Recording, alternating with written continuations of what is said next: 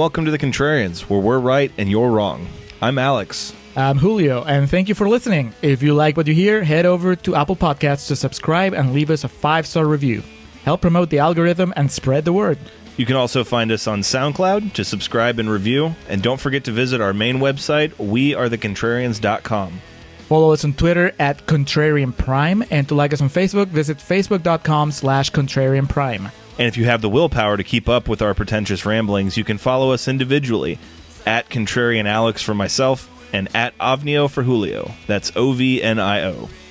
Now, time for the podcast.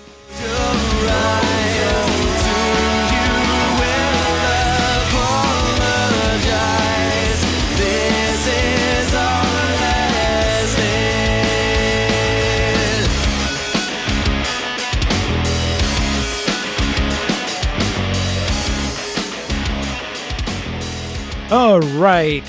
We are recording for Contrarian's Corner for Marriage Story. Hello, and welcome back to the Contrarians, where we're right and you're wrong. My name is Alex. I am joined, as always, by my friend and partner in crime and my co pilot down this long and winding road of the contrary. Julio, it is Wednesday evening. All the ice and snow has melted.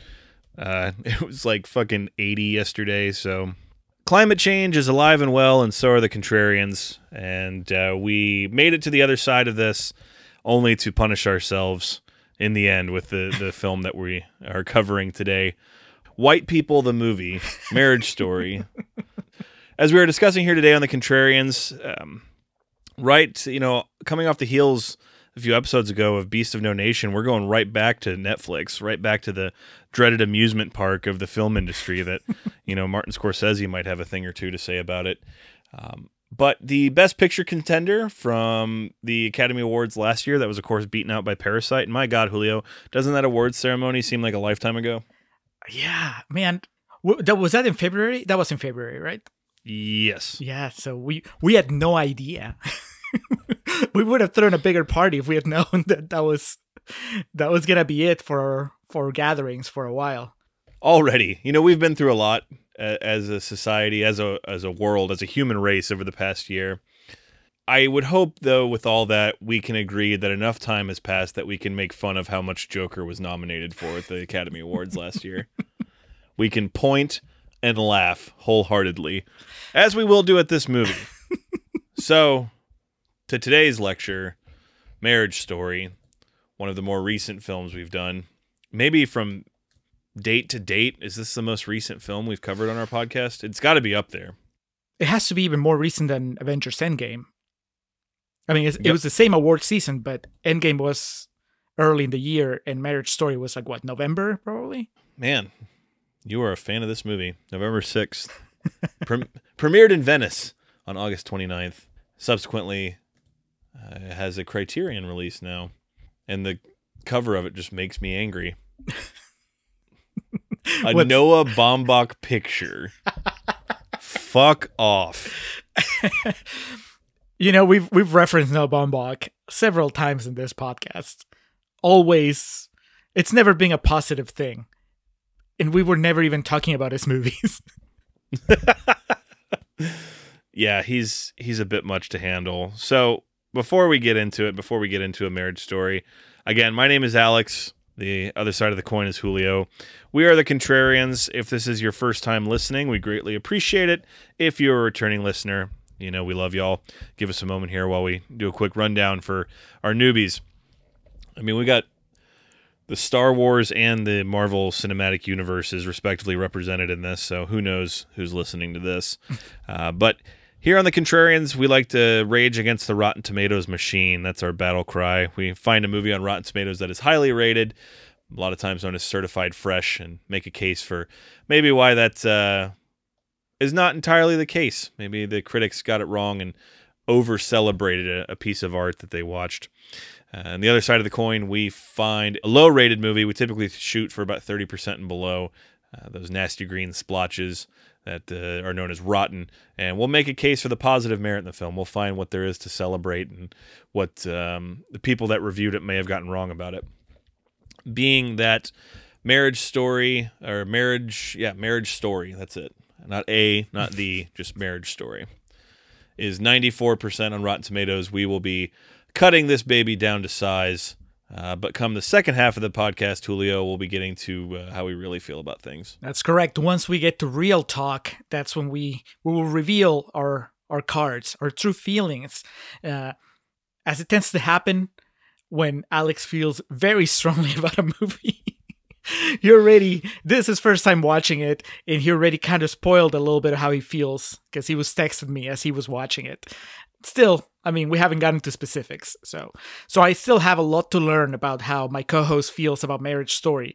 Uh, as for me this is my second time watching it and i'm pretty sure i've brought it up on the show before uh, positively but now does does that hold up? Did it hold up while i was watching it again last night? We shall all find out during real talk.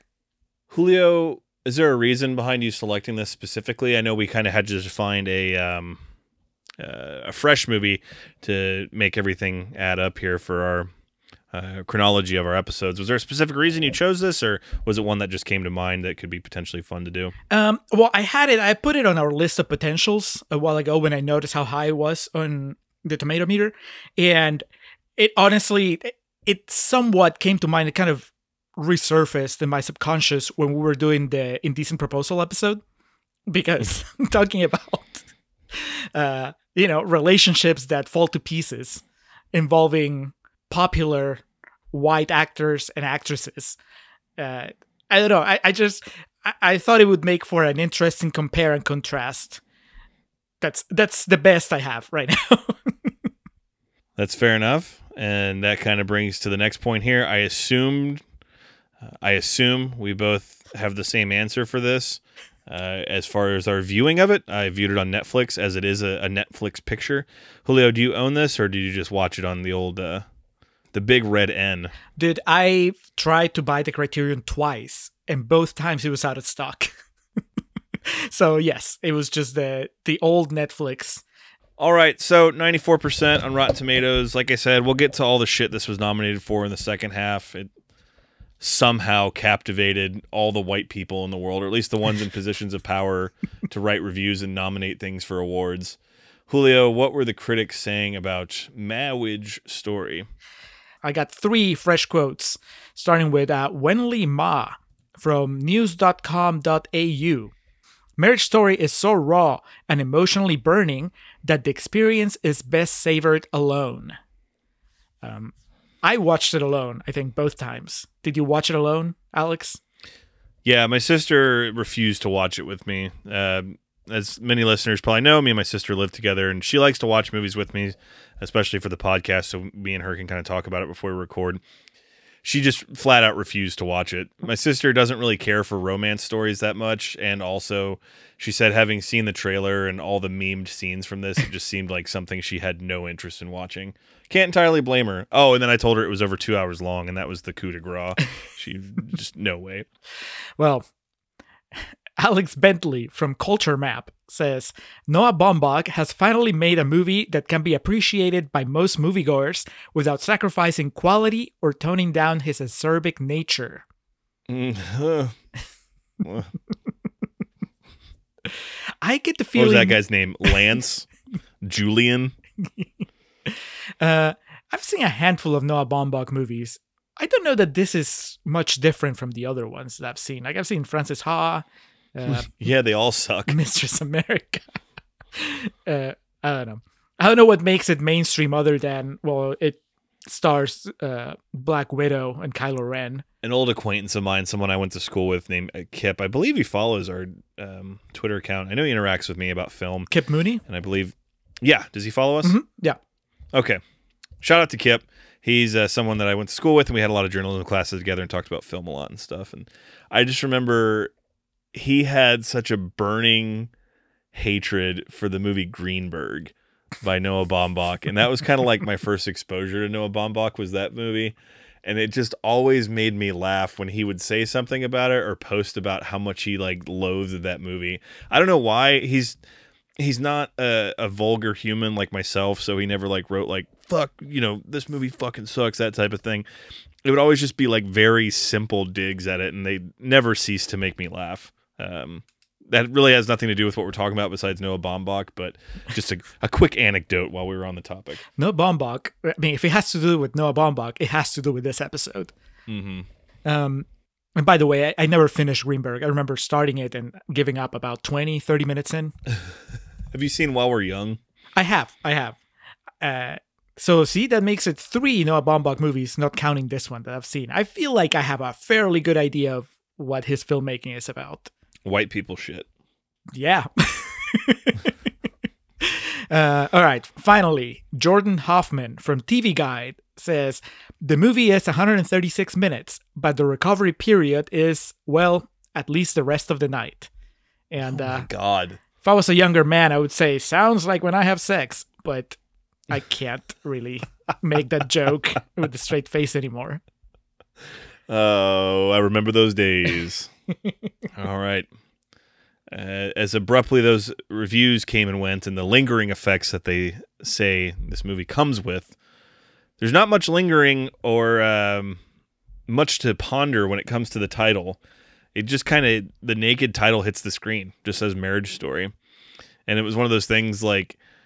For a second, I thought it was still just on the Netflix like select screen because that's the first thing that happens. It just bloop, pops up marriage story. It might say a Netflix picture or some shit like that, but uh, with how self-indulgent this movie is, I expected the entire first reel to just be the opening credits. Yeah, it's not a Nicolas Winding Refn joint. a presents. Noah Baumbach presents a Noah Baumbach picture. But Mr. Baumbach just kind of drops you into the life of this couple. It begins with some Kylo Ren narration where our main one of our main characters, Charlie, Charlie Barber, played by Kylo Ren himself, Adam Driver, is narrating about the things he likes about who we believe is his wife, who is Scarlett Johansson in this movie, who plays Nicole. Um, it's a narration and discussing all her quirks and the things he loves about her and the little things she does that, you know, makes her her. And we think this movie's kind of a love letter to this Nicole character. Um, I mean, the movie had a hard time hooking me because for all the nice things he says about Nicole, he never mentions the most obvious quality that Nicole has, which is she is Scarlett Johansson. That really, he should have started with that, or at least ended with that. That this this long list of uh, cool things about his wife should be like, by the way, she looks like Scarlett Johansson. By the way, she, Yeah. she looks like the Black Widow. I mean, that's I, I wish that they had acknowledged that, but of course, this movie does anything but acknowledge the fact that uh, the couple itself, uh, Charlie and Nicole, they look like Hollywood stars. Yeah, and that quickly becomes the the overall story here. And that's something you can figure out here in the first 5 minutes of this movie. If you're not okay with looking at these really attractive people talking about their very very white problems, and that's not to say, you know, obviously acting is uh, for everybody across the board regardless of gender and race, but god, no one else besides just entitled white people would present it in such an annoying way. and like I said too, it's you would think there would be more to market with this because you have a lead in Star Wars and a lead in the Marvel Cinematic Universe, but instead this Baumbach fellow is like, "No, I'm going to take these people and make them really interesting." and I'm going to give them something dark to do because it worked out so well for Elizabeth Berkley after she left Saved by the Bell. It's so grating. And then I texted you there's this shot of it's when I think Kylo Ren's narrating about something that she does and she's wearing this tattered Ramones t-shirt. there had it not been for us doing this podcast, there is a better than 50% chance I would have turned the movie off right there. Cuz that basically just that shot and that wardrobe decision immediately made me realize what I was in for. On top of the fact that I've seen several Noah Baumbach movies before, um, it just drove me insane. Uh, no, it's when she's narrating because she's talking about how friendly he is with everybody, and it shows him bringing coffee into the room, and she's on her you know notepad writing notes about her performance while fucking he brings coffee, and she's wearing her Ramones t-shirt, See, to me, and I, I, I was I was okay with all of it because I'm like, okay, it's it's I'm a sucker for voiceovers and, and especially dueling voiceovers. Like we just saw it Indecent Proposal, right? you have him reading his letter, his thing, his list of qualities that he's written about her. Then she does the same. And I'm like, all right, as far as character introductions go, I've seen worse. But then it shows the because he's a theater director and she's an actress. Then it shows their work together. And it is the most pretentious play that you could imagine. It's just she is uh she jumps on top of guy of a guy. He's like clinging on someone's back and they're kind of walking weird. And then she looks at him and he's of course sitting on the back row in the shadows, kind of looking, and she she does a little bit of acting and and then she looks at him like, huh? How was that? Was like, oh, God, it's such a perfect payoff too, because they're just talking and you know white people shit, and then the culmination of their narration is my note says LMAO. What is this artsy bullshit? because it's just like this stupid um, interpretive theater shit that really, again, pinnacle white people nonsense.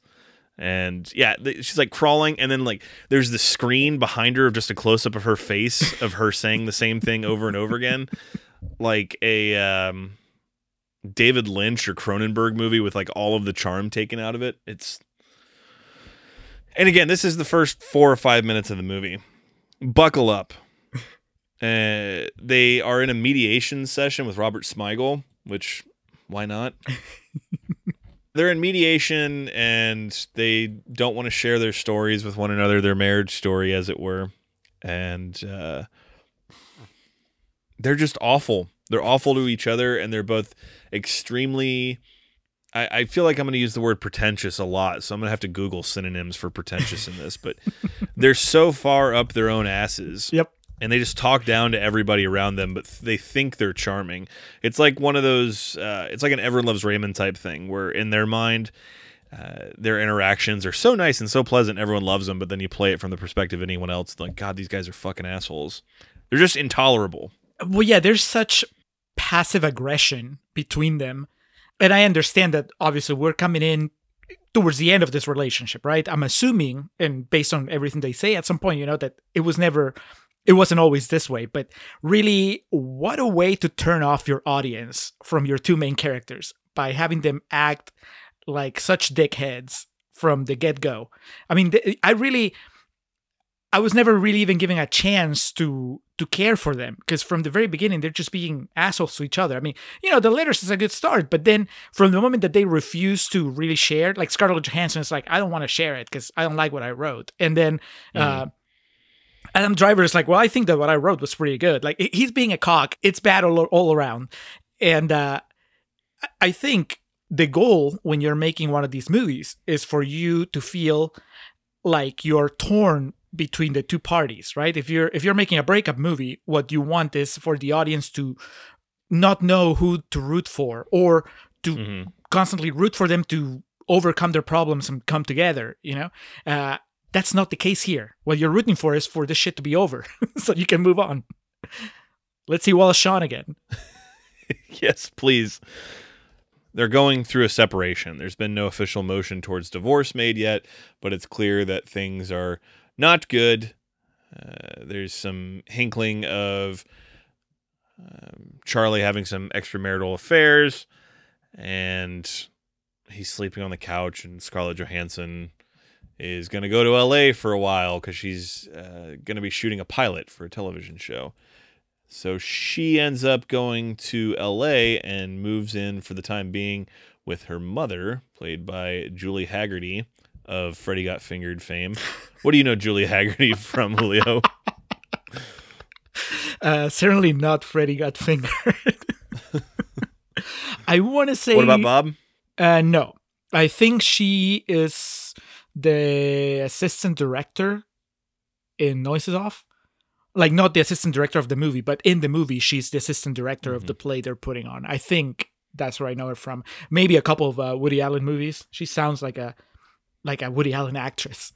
Uh, but here she's playing quirky grandma, which I did not care for. She doesn't even. Yeah, She's not even called grandma. They call her Jima Jima. which Jesus is that a thing, Alex? I don't know. Maybe maybe that's a thing that you you people that have lived in America longer than I have do.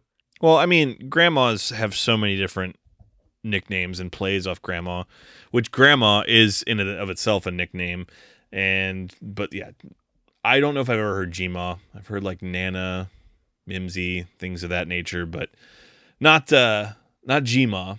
They basically wanted to figure out what can make these people even more annoying, and they just threw that into the fold. Let's make her sound like she's an FBI member. Yeah, and then she's like super religious in this first scene, but that never really comes back to roost at all. You would think there would be. It's like uh, Naomi Rapace and Prometheus build up on this whole foundation of faith that doesn't really come to pay off in the end. Um, but she's overly positive about everything, and but you can tell she's also a crazy stage mom. And then we learn also that um, Nicole's sister is an actress as well, and they have these very verbose uh, and loud interactions as family, and you can tell that was always kind of part of the deal. They talk like child actors, and it's not charming. Is it supposed to be Julio? They're characters. they're big, loud characters. I mean, they're just quirky. They're there to not to feel like real people, but just to to I guess provide color to Scarlett Johansson's uh, marital situation. And also, did you get the feeling that Julie Hagerty had a thing for Adam Driver? A little bit, Right? a little bit. There's a little bit of sexual tension there. There's a more interesting movie. He ends up leaving his wife. he ends up leaving Scarlett Johansson for Julie Hagerty. Something that men across the world could relate to. Be like, I get that, man. Too hot. Can't handle Scarlett Johansson. But here is where the book is starting to come off the center spine and the cracks are starting to show. This movie has gone out of its way to try to establish itself as based in some semblance of reality and, you know, real struggle. And this scene here with Julie Hagerty and the interactions uh, kind of funneling into the next scene here is where this Juno shit starts of this movie that's trying to tackle this very real life situation, but dress it up like you would a character in a game that you know, like a Call of Duty game where you make your fatigues and your armor just wacky different colors just to stand out and seem different. Um, because we enter Laura Dern, the one who actually won an Oscar for this movie. So she's got that going for her. Was that her first Academy Award? I don't remember. I think so, yeah. Well, good for her. Hey, she was uh she was still I mean, she got nominated for Marriage Story, but you know they were really giving it to her for Last Jedi. Thank you. She has like one of the most noble deaths in the Star Wars franchise. Spoiler alert. I'm sorry. So Laura Dern, my note is Laura Dern here to fuck shit up because you can tell right away if you know anything about lawyers, and even more so if you know anything about lawyers in movies, they will come across as very nice. But they, from the moment you say go, you are paying them, and they only have your intentions in mind. So she tries to act friendly with uh, Nicole and get a read of the situation just to see how much she's going to be able to clean out uh, Adam Driver, uh, Charlie for. And this is where I have my note here. I just mentioned Ju- Juno, but in my notes it says Juno level dialogue because Laura Dern, what's her character's name? Nora? Yeah. Nara. She asks like what happened and Scarlett Johansson just goes on this like spoken word high school or college play level writing of like looking into the one stage light that's on. Uh, the one line I remember specifically, she's like, "He talked and I talked back," and it's just it's like a child actor trying to do a dramatic reading. It's like Oh, dude, I have um, the line I wrote is uh everything is like everything in a relationship. God, it's it's I'm not sure what that that was like the the closing to. I think that she's talking about sex. She's saying like the talking was good, better than the sex, but the sex was also good because you know everything is like everything in a relationship. I said it's like a child actor doing like a dramatic monologue, but that's not true. It's like a high schooler writing something that they think is profound that they don't realize isn't that good. And they think it's good, but it's just because they haven't really written anything before and really experienced anything in the real world. But of course, all the old white people in the academy watch this and we're just using their own tears to jerk off with and we're in love with what was happening here. Well, but it's also it doesn't make sense story wise. She's talking to a lawyer, not a therapist. no shit. It, she goes back to you know into things that have no relevance to a divorce lawyer. You know, she's talking about her dreams and his dreams and the way he treated her and the way she treated him. But there, none of this has anything to do like in a legal way with what what Laura Dern is trying to do. Uh, but she's just Scarlett Johansson is just unloading. And I don't know if you noticed, but it's all in one shot. Yeah, a lot of this movie relies on the De Palma ism of the one continuous shot. I know he didn't invent that, but again, I just watched Snake Eyes last night, so it's fresh in my mind that he was a master of that. I want to hear Nicolas Cage deliver that monologue. She talked, and I talked back. the, the, the sex was like the talking. Everything's like the talking. Fuck me. So she gets the divorce papers together and takes them to her mom's house in LA because Charlie's in visiting from New York and she's going to serve him divorce papers, but she can't serve him since she's the one filing for divorce, so she asks her sister to do it. And it turns into this fucking, I guess, wacky, zany comedy set piece of like, well, how's it going to happen? What's going to happen? There's a pecan pie. Yes. The kid is pooping. and it takes up so much time. I know people like what came to mind to me about this is that scene in The Family Stone where um, Sarah Jessica Parker, uh, Diane Keaton, and Rachel McAdams all end up covered in like egg, and it's this big, fun, you know, kind of haha comedic set piece following a dramatic scene in the movie. That's where this shit works because in no point in that movie does it try to present itself like a very serious Oscar bait type movie. And then here, they're like mimicking how to hand someone something. And I just kept looking at my watch and I'm like, there's an hour and a half left in this movie. Let's fucking move it along. And then, of course, Charlie gets there and he's like, hey, I got this new grant. Everything's good. And then so it just leads to, I guess, a comedic uh, crescendo of errors and miscommunications where he's served, but she didn't mean for him to be because she didn't get to give him a warning. And and then he's just like, well, what do I do now? I don't know what to do. It's too much, Julio. But it also take it. seemed, uh, I guess, pretty disingenuous on his part. I, you know, and, and granted, this was the second time watching it, but you might have gone through the same thing. To me, when he acted surprised that he was being served divorce papers, my reaction was like, "How could you not expect this?" Last time, and maybe it's because they're just so nasty to each other whenever we see them together that I thought that they were both on the same page. This relationship is over. You know, I can buy that maybe he didn't realize that she wanted to move to LA permanently instead of just going for the pilot. But uh, you know, because I was surprised when he comes in, he even kisses her, like like they're still together, and I was like, dude, you, you guys were not together at all. You were talking about, uh, you know, they were talking about splitting things without using lawyers at the beginning of the movie. So to me, that's that sounds pretty definitive. Uh, and yet, you know, here when he gets served, he's acting like like you know, it goes beyond the surprise of the fact that she's using a lawyer and just more about like, Yeah. oh, I can't believe that we're actually getting divorced. Uh, and and then he doesn't even get to stay there. He has to leave and go stay at a hotel. Julie Hagerty is like, well, he can sleep here. Consistent emasculation of Adam Driver in this movie. That's what you get for insisting you take your shirt off in Star Wars, man. this movie was just a ploy from Noah Baumbach to get back at at Kylo Ren. So he's been served. It's time for him to lawyer up. So he goes and sees Ray Liotta, plays Jay Marotta. Close Big enough. big stretch on the name there. Uh, Brilliant Academy Award level writing there from Noah Baumbach.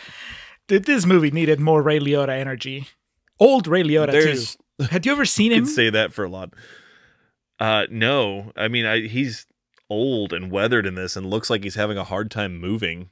but still, he he has a fiery disposition here, which, uh, especially uh, like the contrast between this and the the lawyer that Adam Driver ends up getting later. It's it's painful to watch. I mean, I I wanted more Ray Liotta in this movie. Absolutely. and he's a realist here. He's telling Charlie all these things, and he's like, I don't want to hear him. You know, this isn't anything that Nicole would do. It's gonna be fine. It just immediately starts pointing out, you know, he goes to school here. They're going to go after you from this angle, this angle, and this angle. They're going to try to get whole custody. You need to do this, this, and this in order to start preventing it, which sadly is uh, a truth in the system that we have today, the very broken system that we have.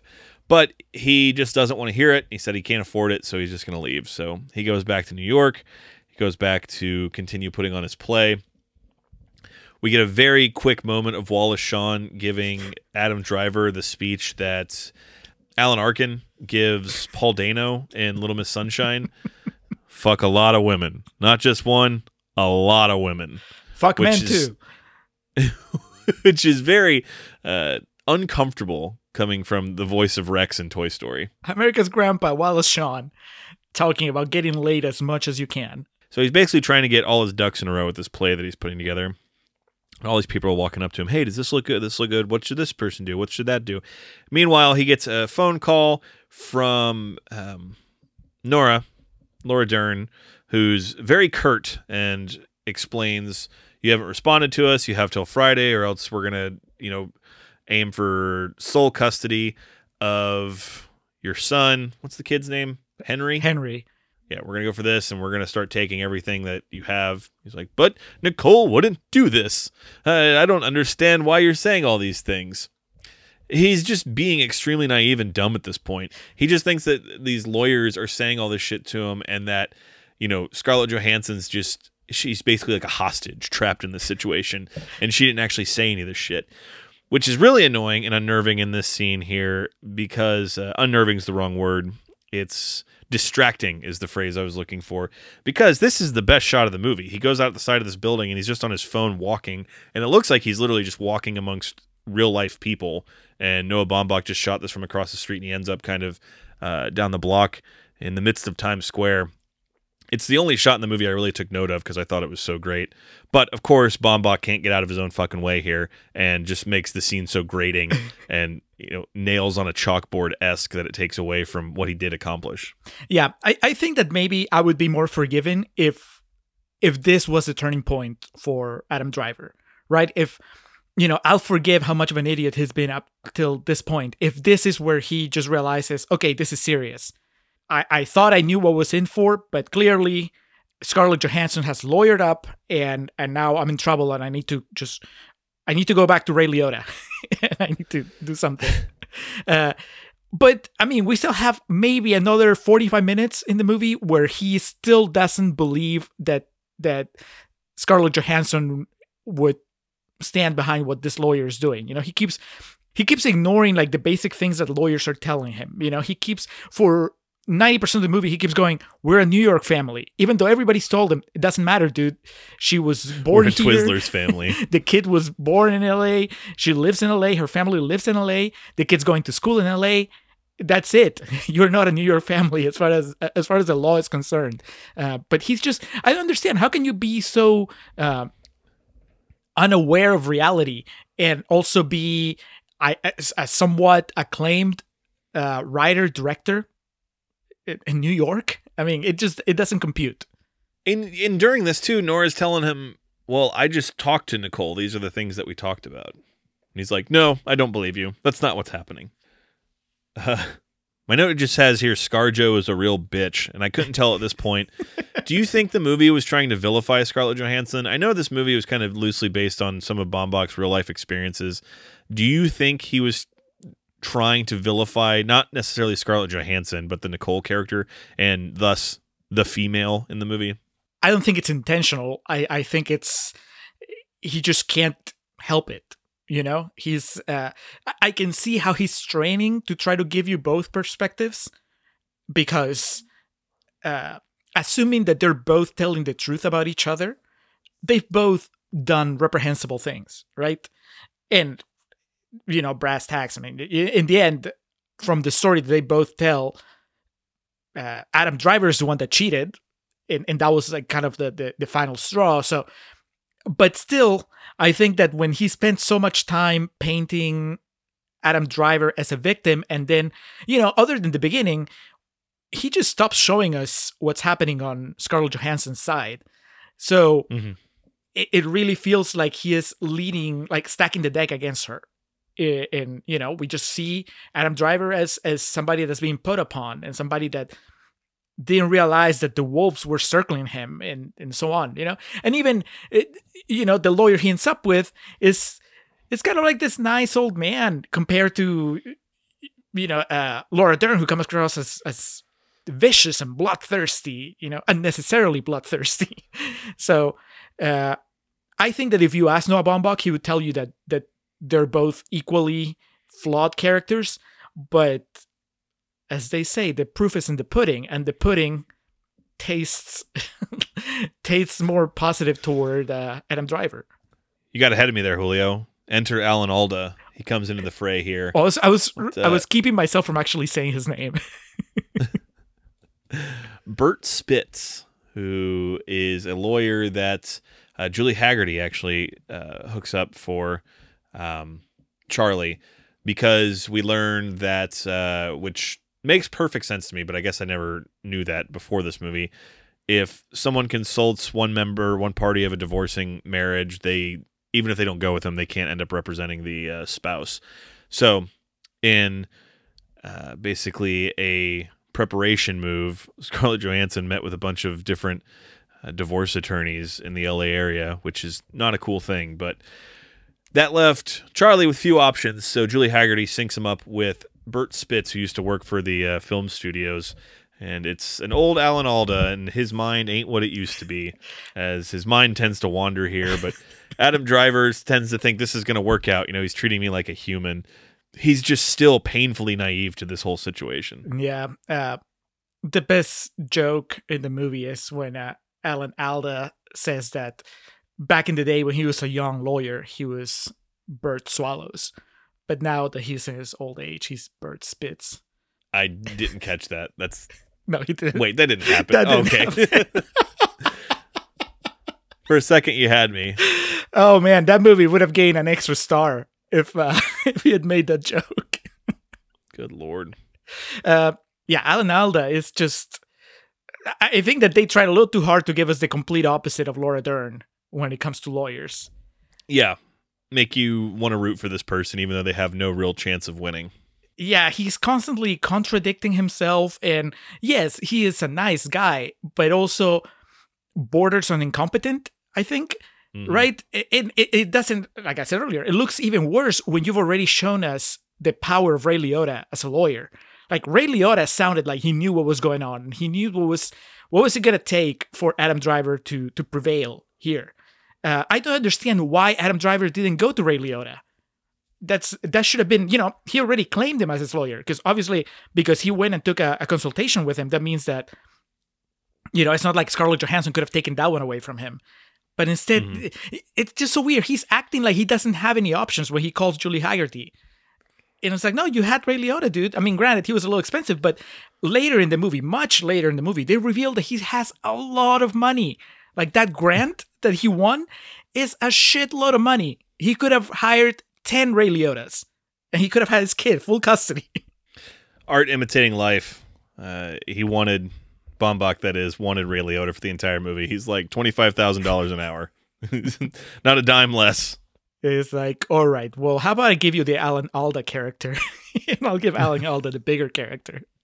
There ends up being a big fiasco on Halloween where they both want to take him trick or treating, and of course Adam Driver gets him second, and it's late, so no one's going to give anything out at that point.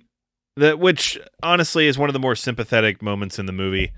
Um, Bret Hart always talked about the life of a pro wrestler. He said most people would think that being away on Christmas would be the hardest, being someone with children Mhm. and he always said it was Halloween that was the hardest for him personally.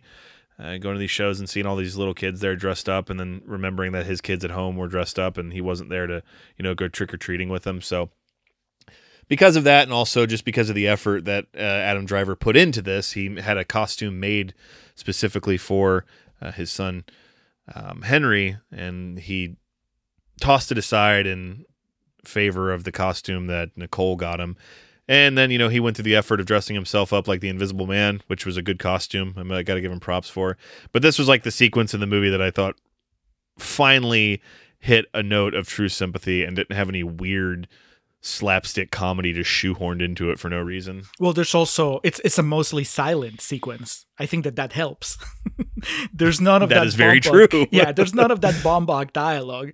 It's just these sad shots of a driver and the kid driving around LA and walking into places that uh, are not good for trick or treaters. And then it ends with them coming back to the hotel, and the kid has like maybe five pieces of candy.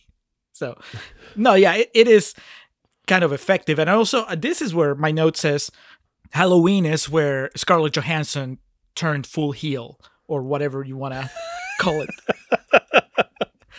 because Bravo. So proud of you. because yeah, the Adam Driver calls her and they have it out on the phone, and she admits that she hacked into his emails. And that's how she knows for sure that he had been cheating on her. But she basically tells him to fuck off. And and I think this is the first time that she acknowledges that yeah, it's not just the lawyers. I mean, the lawyers are doing it, but with her permission and her blessing. And Adam Driver is like, how how did you even hack into my emails? And I really wish that there was an explanation for that. Like, is it just that his password is like one two three four, or uh, his password is Henry? Password is password, his password is Wallace Shawn. or the name of his play or something, or like Poseidon, or just something really stupid that fucking Charlie's password would be. But yeah, that's uh jumping ahead a little bit to later in the movie when that comes back into play about the email hacking when Ray Liotta brings up that it's a potential felony. I actually had to look that up and confirm, but yeah, that is hacking emails uh, can be either a misdemeanor or prosecuted as a felony with civil liabilities. Is that like opening someone's correspondence, like an actual like letter? Because I know that's against the law. Yeah, that's a felony too. But yeah, I guess so. But like, it just seems like just a few years ago, if someone's email got hacked and they tried to take it to law, they'd be like, tough shit.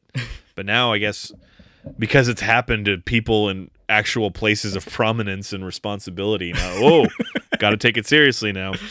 Because of her emails. But yeah, that's yeah, oh Jesus. That's what should have happened. Ray Liotta should have started chanting "Lock her up, lock her up" in the, in the courtroom. We finally get to a deposition of sorts. Uh, the lawyers meet for the first time. Laura Dern is in full kill mode. I wouldn't even say bitch mode because it would be. Uh, I feel like there's too much gender bias that comes along with the term bitch. Unfortunately, she's just in full on kill mode uh, from the perspective of being a lawyer. Everything she says is with an ulterior motive, with heavy levels of condescension and uh, gotcha-ism. Joan, gotcha. and she, even when she's like complimenting Charlie, it's to somehow turn it around and be like, well, then you should have done this. And all the while, Alan Alda doesn't really know where he is. he looks like he's half asleep. And, this is where I, I don't understand. I mean, again, they paint Adam Driver as a fairly intelligent guy, but he doesn't notice that on Scarlett Johansson's side, Scarlett Johansson is quiet and she's letting the lawyer do the talking. On Adam Driver's side, Adam Driver is doing all the talking. So he keeps wrapping the the the rope around his neck. You know, his lawyer should be talking. His lawyer should be because the lawyer, in theory, should know what to say that doesn't come back to bite him in the ass later. But instead, Alda is not intervening, and Adam Driver keeps saying things that then uh, Laura Dern can use against him. It's uh, Mhm. infuriating. And he ends up taking a sidebar with him and he get, he starts wandering off with his thoughts. Alan alda that is bert and you can tell and the audience could already tell but charlie at this point can tell this guy is not he doesn't have all his faculties about him. And he t- attempts to start telling this really long-winded joke and it's an extreme in a movie filled with uncomfortable scenes both intentionally and not this is was the most uncomfortable scene for me to watch. Was it the the fact that Adam Driver kept looking at the clock like you were looking at the at the time in the movie? so relatable Yeah. Or the fact that he finally goes, Bert, am I paying for this joke? And what happens here is, correct me if I'm wrong, Bert basically tells him he needs to settle. Yeah, yeah. They, which is just kind of, I mean, I don't know. It, it's it's frustrating. The how much of an idiot is this guy? I mean, I understand like how how much clearer of a picture needs to be painted here. Adam Alda, for all his flaws and all his his sleepiness and his old man fading away faculties, he still kind of tells him like, "Look, you're fucked. I'm I'm like the most positive guy that that you could find, and I can tell you, you're fucked. They they have you, and eh, the best thing that's gonna happen is that, well, you lose custody, but the kid's gonna grow, and he's gonna have his own thoughts about what went on, and you're still gonna be his dad and all that stuff. You think that after that heart to heart that they have, you really think that Adam Driver's gonna go and be like, okay, I'll settle. You know, everybody's telling me the same thing. Might as well end it now. But no, it turns out that this is just a scene that is kind of like Alan Alda's exit from the movie. and we're still gonna go through more breakup shit for another, I don't know, 45 minutes. Oh, yes. This movie is the opposite of ripping a band aid off. This is like taking the band aid, like little by little, off a hairy arm. Yeah, taking a full size bandage off of Robin Williams' chest back in 1997. it's the 40 year old virgin chest waxing Ah, scene, but in slow motion. Directed by Zack Modern Snyder. reference. I appreciate it. They there's rolling blackouts in LA on one of the nights that Charlie has Henry and he has to come help Nicole at her new home close this automatic gate and there's this fucking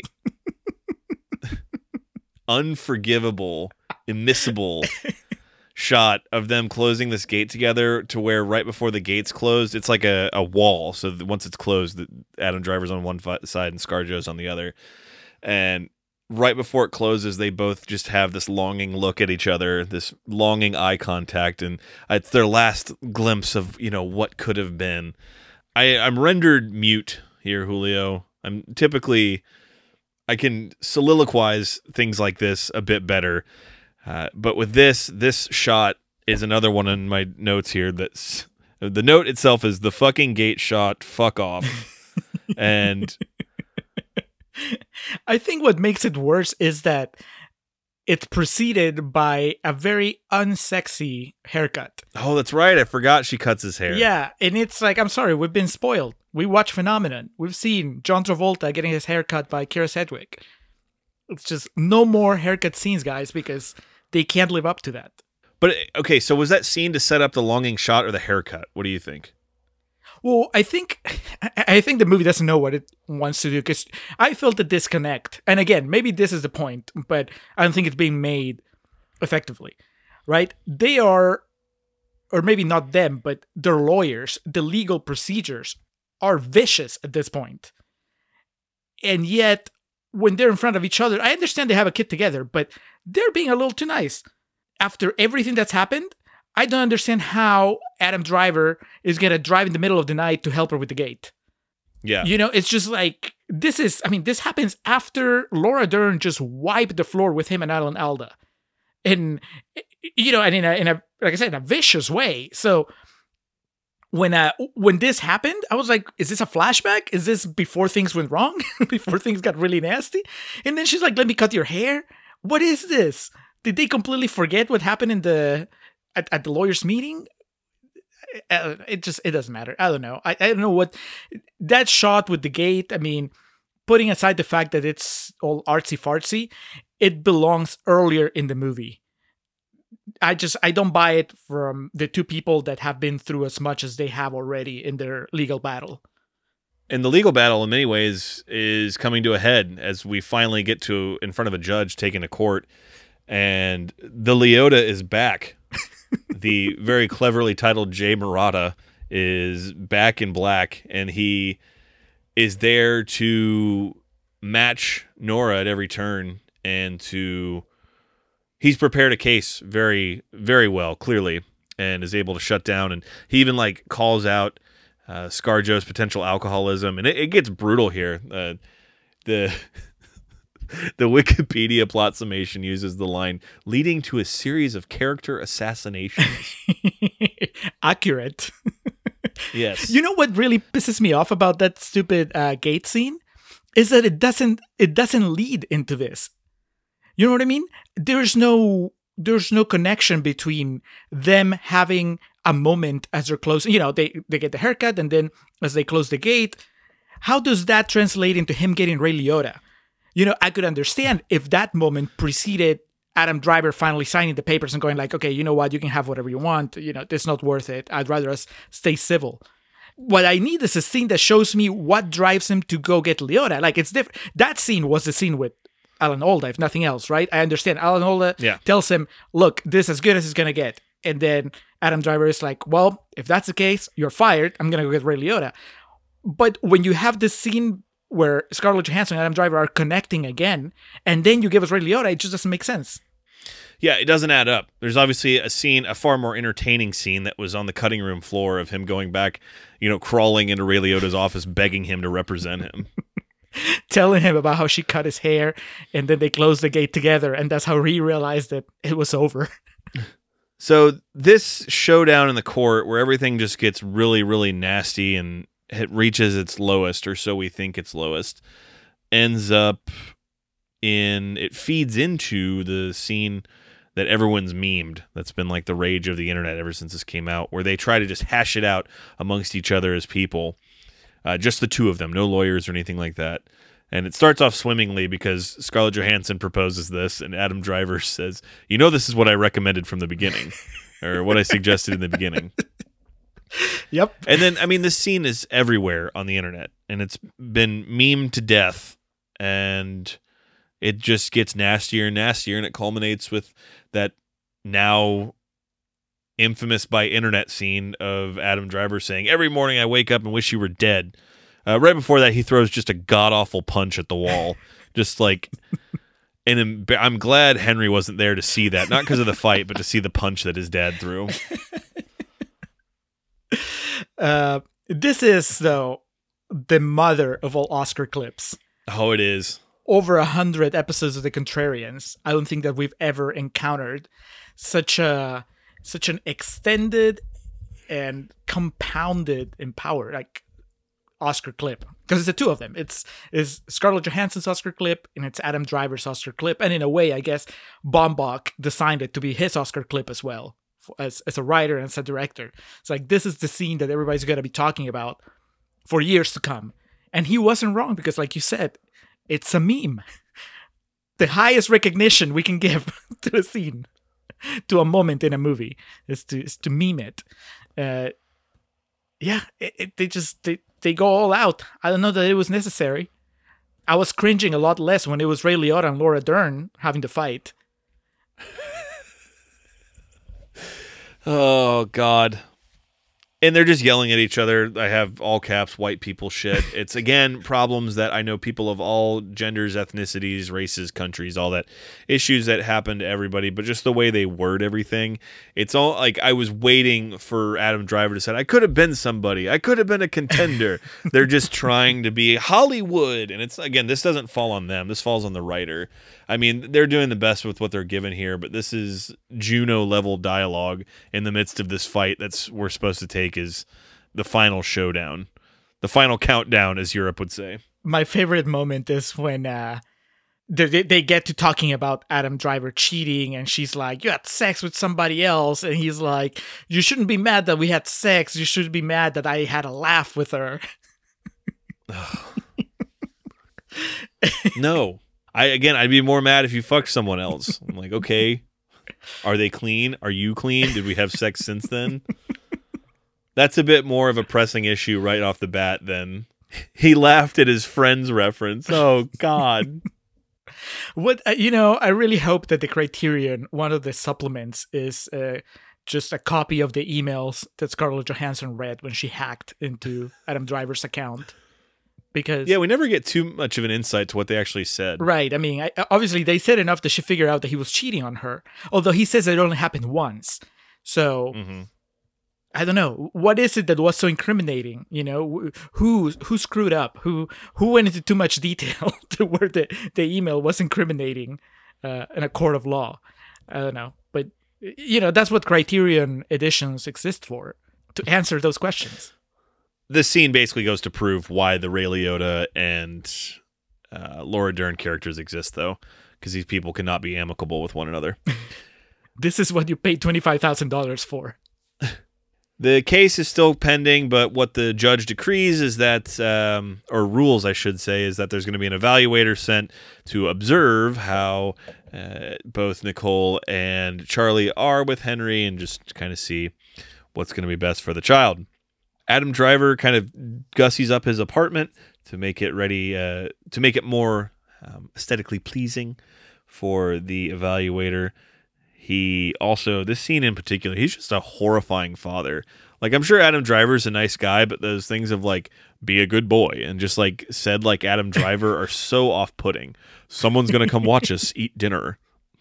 It's like, Jesus Christ, dude. Have some bedside manner with your child.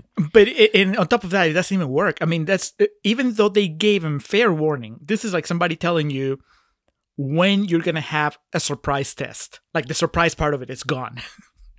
and Yeah. yet he is not prepared when it happens. When when that lady shows up, unless his kid is an asshole. I mean, the the kid doesn't know. He's acting like he doesn't know that this is important. You would think. I mean, the kid's old enough to. I would expect you know to understand that. Hey, for tonight, do everything I asked you to do because if you don't, we're gonna be in trouble. He never mm-hmm. tells him that, and so what he risks is the kid being a kid. And when he tells him to come over to help set up the table, the kid's like, "I don't want to," and uh, you know the kid asking stupid questions in the middle of dinner and all that stuff. It's it's like, dude, you you could have prepared so much better for this. You spent all the time to put plants all over your apartment, and you didn't spend enough time coaching the kid. You're a director. And the evaluator, Nancy Katz, again, is this supposed to be funny Dude. with how dry and droll she is? worst scene in the movie, worst sequence in the movie because this goes on forever. It's like she wandered off from a sitcom. Like as quirky as, as some of the characters have been so far, she is on another level. She's like from an episode of The Office, Like seasons eight or nine right?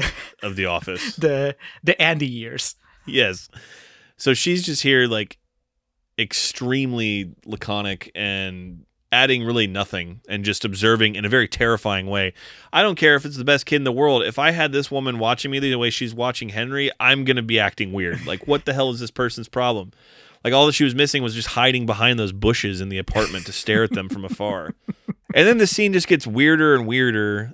It one plays into Noah Baumbach's clear hate for the city of LA. I've joked numerous times about the writer of Jason Takes Manhattan just having this great disdain and aberration for the city of Manhattan, the island of Manhattan, I should say. Here, it seems like that Baumbach's got a massive problem with LA. Because every he basically sees himself in the Charlie character, and Charlie hates LA, and he hates that people always refer to the space, and you can walk here. And, no, you can't. Um, but Nancy plays into that, and then also Julio makes sense of this bullshit scene with this retractable knife. Why? The movie has like one more scene or two more scenes. Why did we just force in ramrod like an old fucking Davy Crockett era musket? Why did we put in this retractable knife scene? It has no consequence. That's the worst part. You know, it's not that he cut himself and he died, right? Or, or, or that we see that. uh, So what happens is, I don't know how many of you listening have seen the movie and are like, or- and how many haven't, and you're wondering what the hell happened with the knife.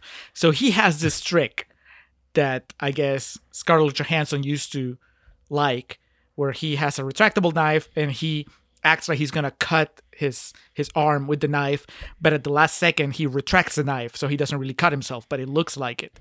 And so he's showing the the observer, but he forgets or he doesn't retract the knife all the way, so he actually cuts himself. And then we have several minutes of Adam Driver acting trying to act like nothing's going on even though he's bleeding profusely. And the lady is like, "Are you sure you're okay?" And it just I mean, this is happening in another reality because obviously this woman would have called 911 regardless of what he's saying. He's bleeding through his shirt, he's leaving blood stains everywhere. What the fuck is going on? and then when she finally leaves, he passes out. Uh, he wraps his arm in like with paper towels and he falls to the floor. Fade to black. yes. I was just waiting to see if you would actually throw it in there. But yeah, it's just he faints and then fade to black. He just passes out on the kitchen floor, and I guess his son gets up and makes himself a glass of milk. And it leads to nothing. That's what I mean. You know, if you were going to use this scene to show me the next scene is Adam Driver in the hospital, fucked up. And he has his moment of realization and he goes, fuck it. I'm done. It's over. We're done. He calls Ray Liotta and he's like, I can't. I almost killed myself. and then, and then, really, what the fuck did you do that for? Yes. uh, and then the movie ends. Then, then you know, we go on with what happens next. Then I understand. But no, we don't get that. It's just fade to black and then more bullshit. So why? I don't get it.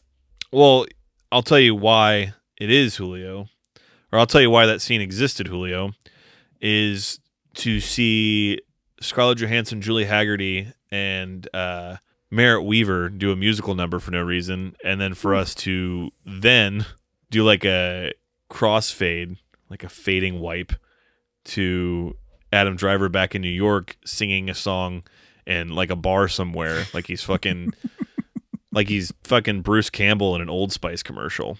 I mean, he sings like a director. He does, and it's one of those things that everyone there doesn't want him to, but they can't say boo about it because he's the director. It's the scene in The Master where Philip Seymour Hoffman's singing, and no one really wants to, but they all have to join in with him. Yep, Laura Dern. uh, yeah, and, and, and he fakes him out. There's at least once, maybe twice, where it looks like he's done singing, and then he comes back and keeps going. Massively lacking from this movie was a shot of someone longingly looking out a window while rain was hitting it. Not once. Where was that, Baumbach? Alan Alda. fucking hack. Like the, the last, it would be really awesome if that was like the last time we saw Alan Alda. We already we haven't seen him for like 30 minutes since he got fired, and then he shows up and he's just looking out the window as it. It's like the shot of him, yeah, looking out the window with rain coming on, and his dementia is fully taken over. He's like rubbing peanut butter on his bald head, and just looking out the window as the rain hits it. Julio, let's take this home. It ends on the following year's Halloween, is the way I took this. And Charlie goes to LA. He's taking a residency at UCLA. Um, everyone in the family is there to go trick or treating, all dressed up as different, uh, not just members of the Beatles, but uh, individuals on the cover of Sergeant Pepper's Lonely Hearts Band, which I must admit is a pretty clever idea for a group of trick or treating. But being that it was in this movie, uh, it made me just shake my dick at the screen and say, fuck off. it's been two hours and 10 minutes. Fuck off. That that's not what made me say fuck off. What made me say fuck off is that Henry finds Nicole's letter to Charlie from the beginning of the movie and he's sitting on her bed reading it. And then Charlie goes in and starts to like help him through reading it. And then of course he gets all sad and quivery lipped. And Nicole comes in and sees them reading it and doesn't really do anything to intervene which she should be like why are you going through my shit? And then they I guess they've learned something cuz in the end Nicole even though it's her night she lets Charlie take Henry. And then she as they're walking to the car this is the last thing that happens in the movie, and then I'll circle back to you, Julio, for any closing thoughts. She stops him and then ties Charlie's shoe for him. I'll tell you what, this would have been. I mean, it's not like it was going to make the movie actually better, but if you had at least set this up, if if one of the things that Charlie mentioned in his letter at the beginning of the movie was like, and she always ties my shoes. I never quite learned how to tie my shoes. Yeah. Nicole does that for me in the morning. Nicole's the kind of person that notices when your shoes untied and she ties it for you. you give me something. But this comes out of nowhere. I, I, there was no reason for me to think that shoelaces were important in their relationship to begin with. And that's the last thing that happens in the movie. This movie sucks, Julio. well, let's let's go to real talk so we can we can really hash it out. So we can yell at each other. Let's do. Fuck it! There's so much I didn't do. Oh, thanks for that. You're welcome. I can't believe I have to know you forever. Oh, you're fucking insane. And you're fucking winning! Are you kidding me? I wanted to be married. I'd already lost. You didn't love me as much as I loved you. What does that have to do with LA? What? You're so merged with your own selfishness, you don't even identify it as selfishness anymore. You're such a dick! Every day I wake up and I hope you're dead. Dead like if I could guarantee Henry would be okay, I'd hope you'd get an illness and then get hit by a car and die.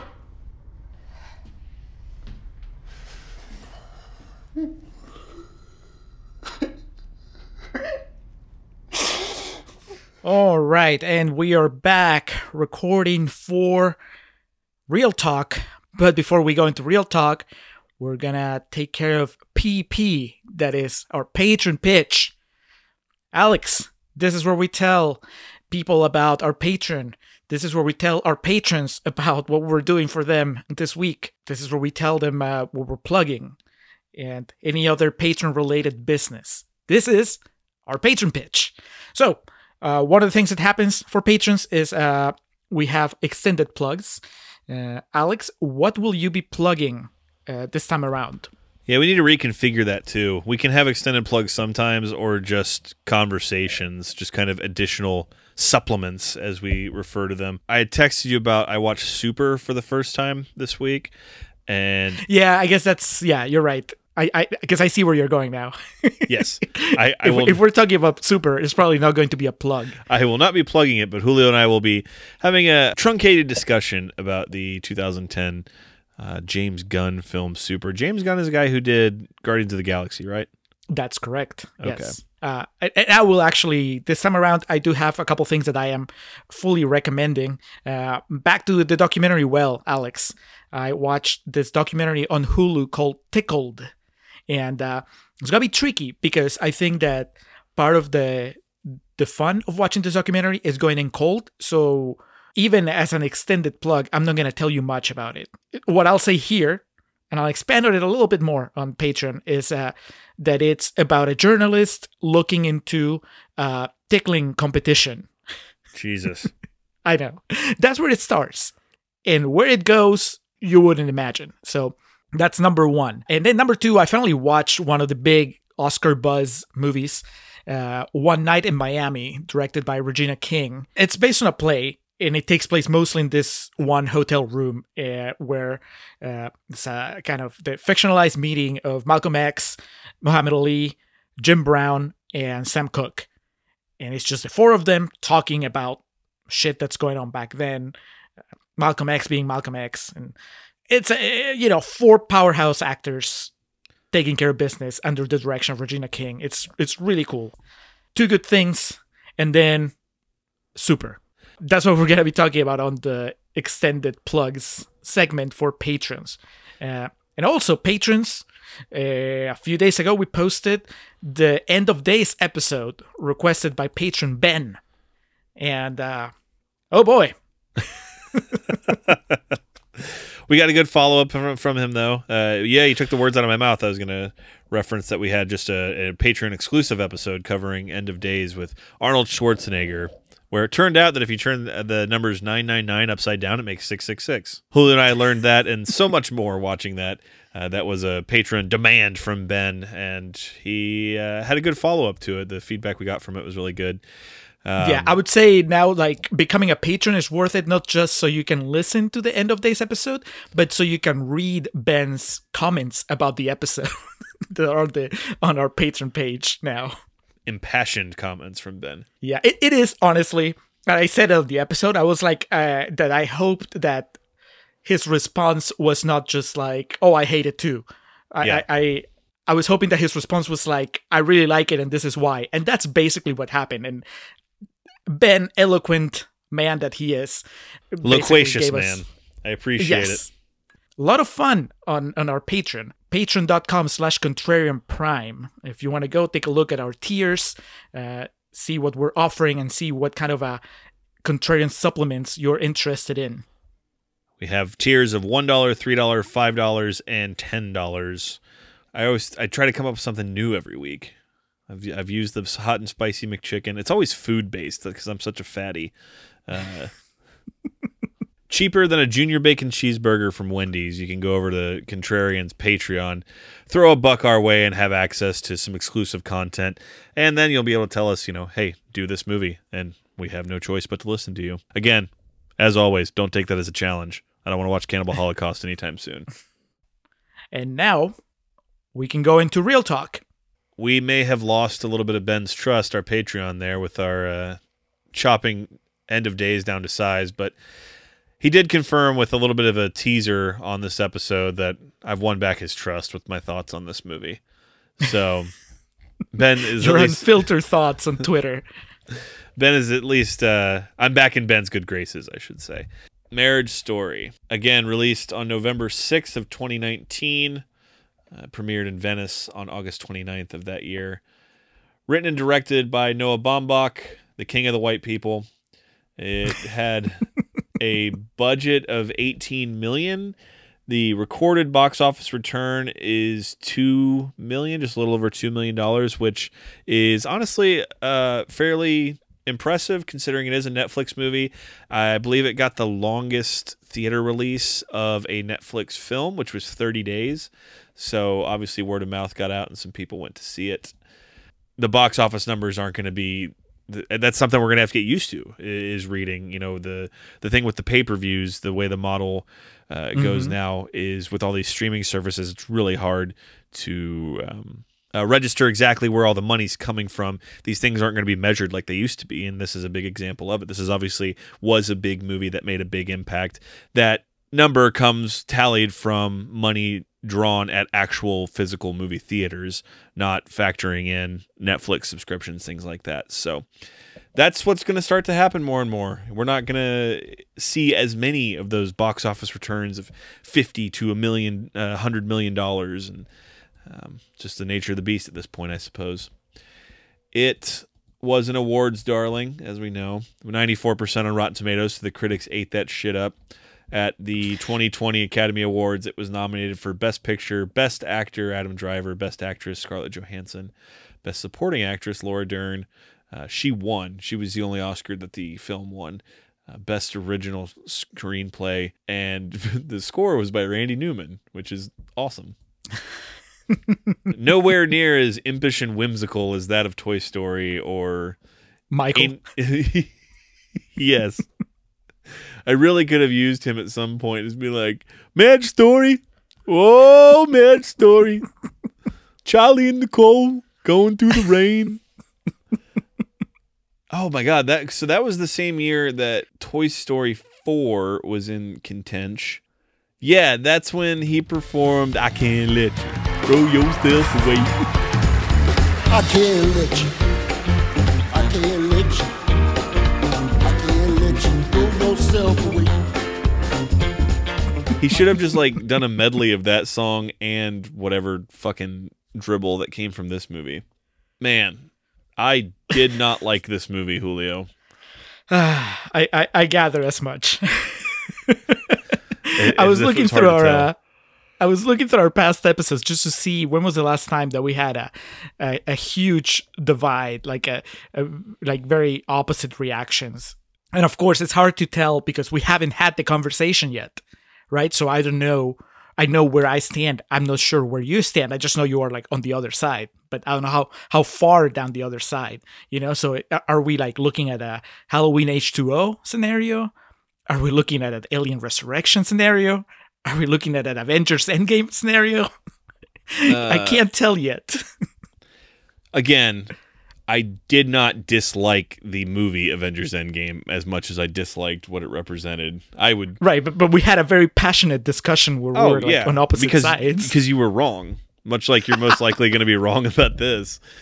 Man, it's just because so I went into this expecting. Uh, shit, I'm getting ahead of myself here. Julio, you have some quotes for us, I believe.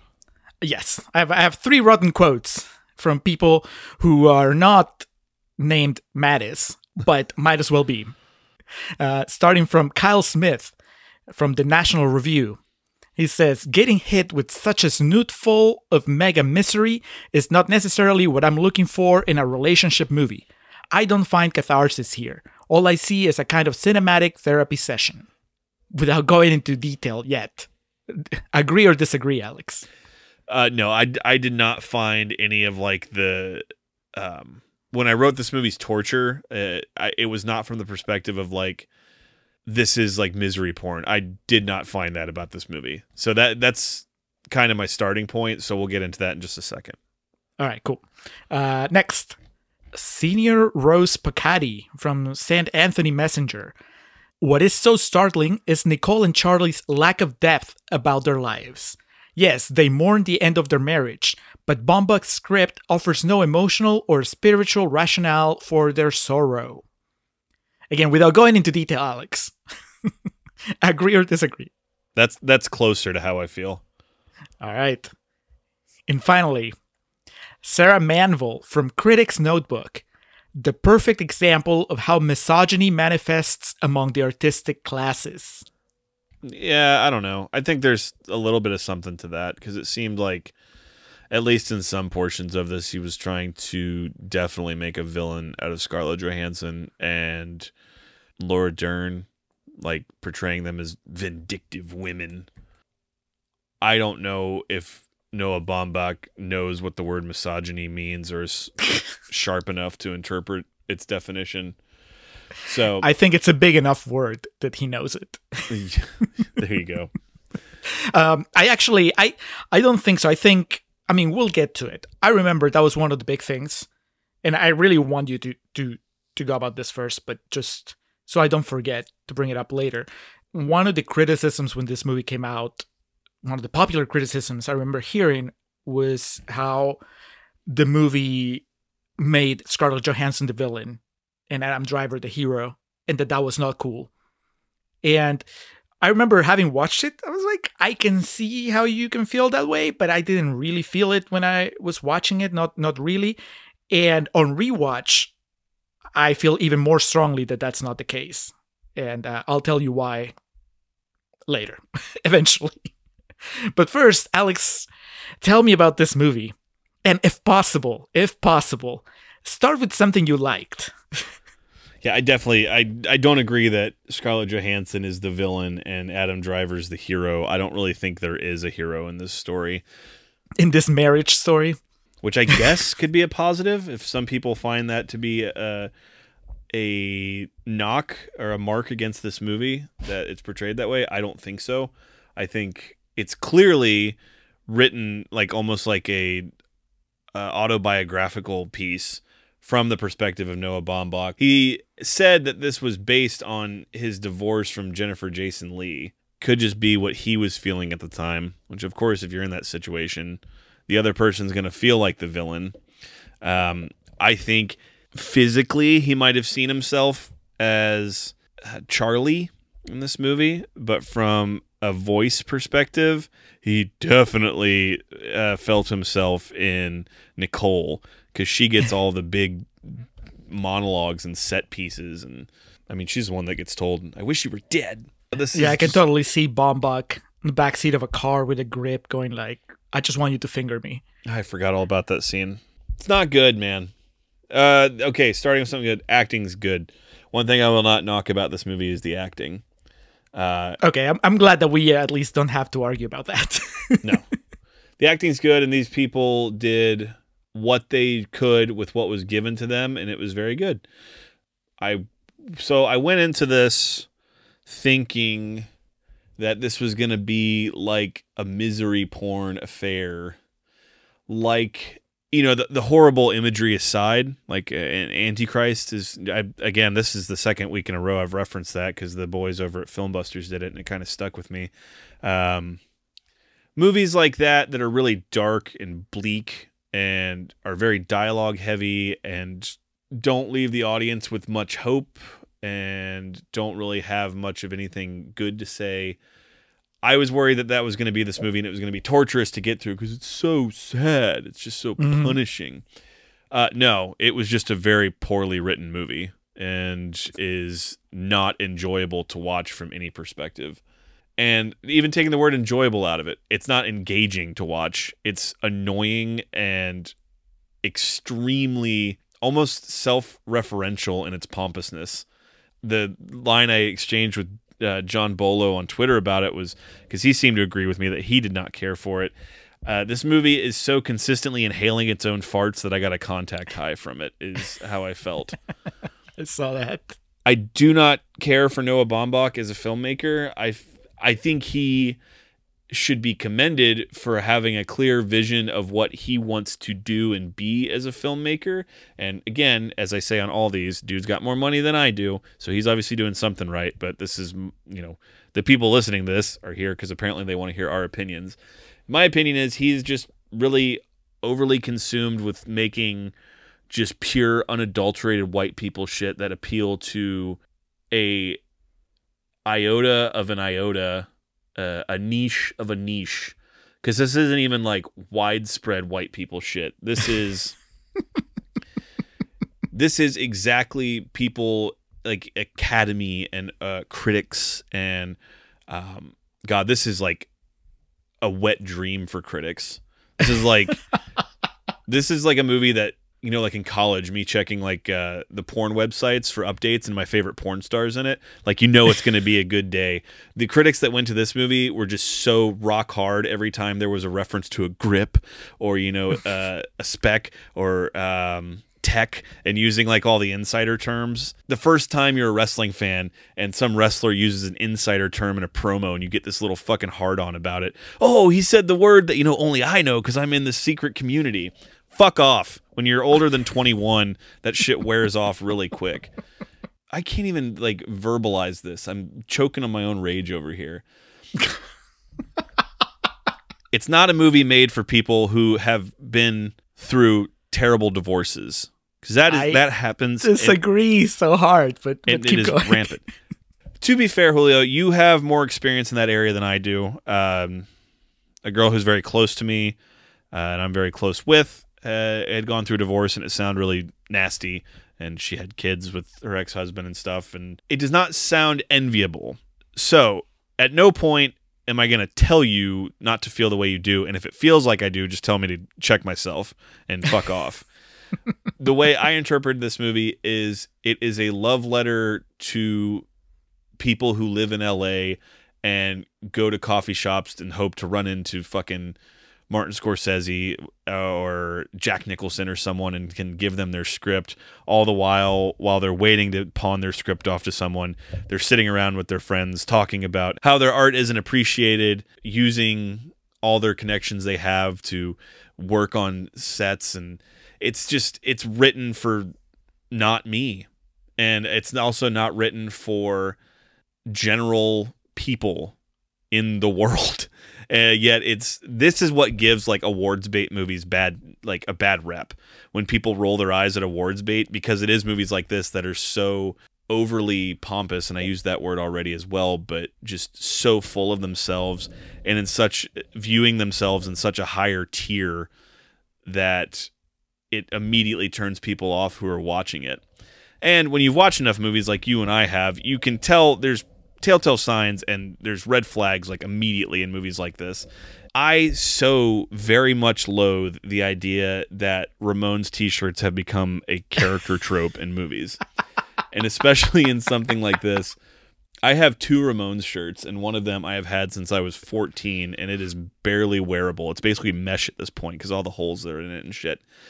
And it's something that I've had as like a point of pride. That type of shit is shit you wear when you're rebellious and younger and want to take a stand. It's not something that is given to this rich white girl that acts in these stupid off Broadway plays that make no sense. And their apartment and the way they live and again, halfway through this too, it came it brought me back to indecent proposal where I was just like, "Hey, maybe you shouldn't have gotten married when you were 19, you know? Maybe you could have avoided your problems then." I had a uh. lot of emotions going into this and as you can see, not many of them were good. You know, I don't disagree with many of the things you say, especially because they are kind of Noah Baumbach traits. You know, the the Noah Baumbach affectations can sometimes, uh, if not completely ruin a movie for me, definitely kind of like push me away. You know, we're talking about uh, when we were young. I remember that movie. Like, I mostly enjoyed it. Uh, didn't really care much for the way it ended. Like the third act, I think, kind of like he So kind of lost it there Yeah. but but but you know you could say the same thing what you're saying about these characters and these like scenarios you can apply them to the people in, in that movie and i think also to a certain extent to the people in uh, mistress america and the people in uh, Frances Ha you know it goes back to what you were saying that Noah Baumbach has a way of making movies and you know for better or for worse that's what you get when you go watch a, a Noah Baumbach movie Mhm. and uh and yeah there's some shit that I, I think that out of context when you're not under the spell of the movie it can really get under your skin i mean it certainly does get under mine like there's there's a moment i don't know if you remember in uh while we're young or when we're young when uh the two couples are having dinner or whatever it's uh ben stiller and naomi watts and adam driver and uh Uh, Amanda Seyfried. Amanda Seyfried. Um, and the four of them are talking, and they can't remember what the word, like a word for something. Uh, and Ben Stiller pulls up his phone to look it up, and Adam Driver stops him. He's like, "No, no, no, let's just not find out, or let's just not look it up, or something." It's the kind of thing that one, I'm like, "Fuck off, a pretentious asshole," you know, like that's the kind of person that in real life gets under my nerves. Uh, On the, but when we watch him in the movie, if the rest of the movie, the, the the circumstances surrounding that moment are right, I can go like, wow, that's really obnoxious, but I kind of appreciate that the movie made that choice with that character. You know, I, I can appreciate, and I think I might have even said something similar when we were talking about Juno ages ago, where even when some of the dialogue got a little too precious for me, a little too twee, I could at least admire the the effort that was going into making it its own thing. You know, it's very own Noah Baumbach thing with all the Noah Baumbach affectations. Uh, and so when I'm watching this movie, Marriage Story, especially now on rewatch, there are lines that I was like, I was split. I was like halfway cringing, like uh the lines I quoted when she goes, "Everything is like everything in a relationship." That is such a written line, and that is such a Noah Not the way line. people It- talk. yeah, that's such a like. In real life, if I met somebody that said something, I'll be like, "Oh my god, just you're like jerking off in your brain, right?" Yeah. But in the context of the movie, in the context of that Scarlett Johansson performance and everything that she's saying about a relationship in in that speech, I think that that's why I can get past it. I can get past the preciousness of some of the dialogue. Uh, same thing when Adam Driver utters the utterly ridiculous you shouldn't be jealous or you shouldn't be mad that I slept with her. You should be mad that I shared a laugh with her. Like out of context, that line is, you know, borderline insufferable. But in the context of what this couple is going through and what they're saying about each other and the relationship, I can get past it and appreciate it. And I think that might be where where we differ. That I do feel that there is a universality to the heartbreak that they're going through, and it's not like uh I'm kind of glad that you brought up like the the the divorce stuff because I didn't know if I was gonna feel like like cheating if I was the one bringing it up. I will be like, you know what, Alex, I actually have gone through a divorce, so you shouldn't. You know, I know because it's not that's not really the case. You know, I I don't think that. I mean, basically, that's not a card that allows me to say you're wrong and I'm right. It just, but I think that it is an element that allows me maybe to explain why I feel the way I feel about the movie, and that is I think I even said it on my Letterboxd review the first time I, I watched this movie. I think that there is a there's a very serious difference between a boyfriend and a girlfriend breaking up and a husband and a wife getting a divorce. Mhm. Generally speaking, I think that when you Yes, the law uh, plays into one of those. yes, it's a lot more expensive, it's a lot more complicated. But also, along general lines, I think that when you get married, you're in the mindset of like, all right, well, this is it. It's happening forever. I think that most people that get married are getting married because they expect that to be a constant for the rest of their lives. And when that turns out to not be the case, the way that it changes your life, the way that it turns everything upside down, can be pretty cataclysmic. I mean, you know, everybody goes through Oh, yeah. bad breakups, and I don't want to diminish the, you know, I'm not saying, oh, well, you've never gotten, if you've never gone through a divorce, it doesn't mean that you don't understand pain or you don't understand what it's like to be broken up with or the, the pain of breaking up with someone. You know, that's, yeah, that's, that happens. But I think that there is like an extra layer of, uh, of pain or very particular kind of pain that comes when you have to accept that a relationship that you thought was going to go the distance is not going to do it. It's like on top of the heartbreak, there is this uh, sense of a failure, you know, because this was something that you know you thought was going to work and it doesn't. And I think that this movie captures that. I think that it this movie captures the the feeling of having been extremely certain of something, of someone, of someone's feelings, and then having to reckon with the fact that that person is not that person anymore. You know, and it happens on both ends. I think that we see it in more detail with Adam Driver, where he slowly, you could argue too slowly, you know, realizes that Scarlett Johansson is out for blood. Scarlett Johansson is, you know, she's looking out for herself. The relationship is over.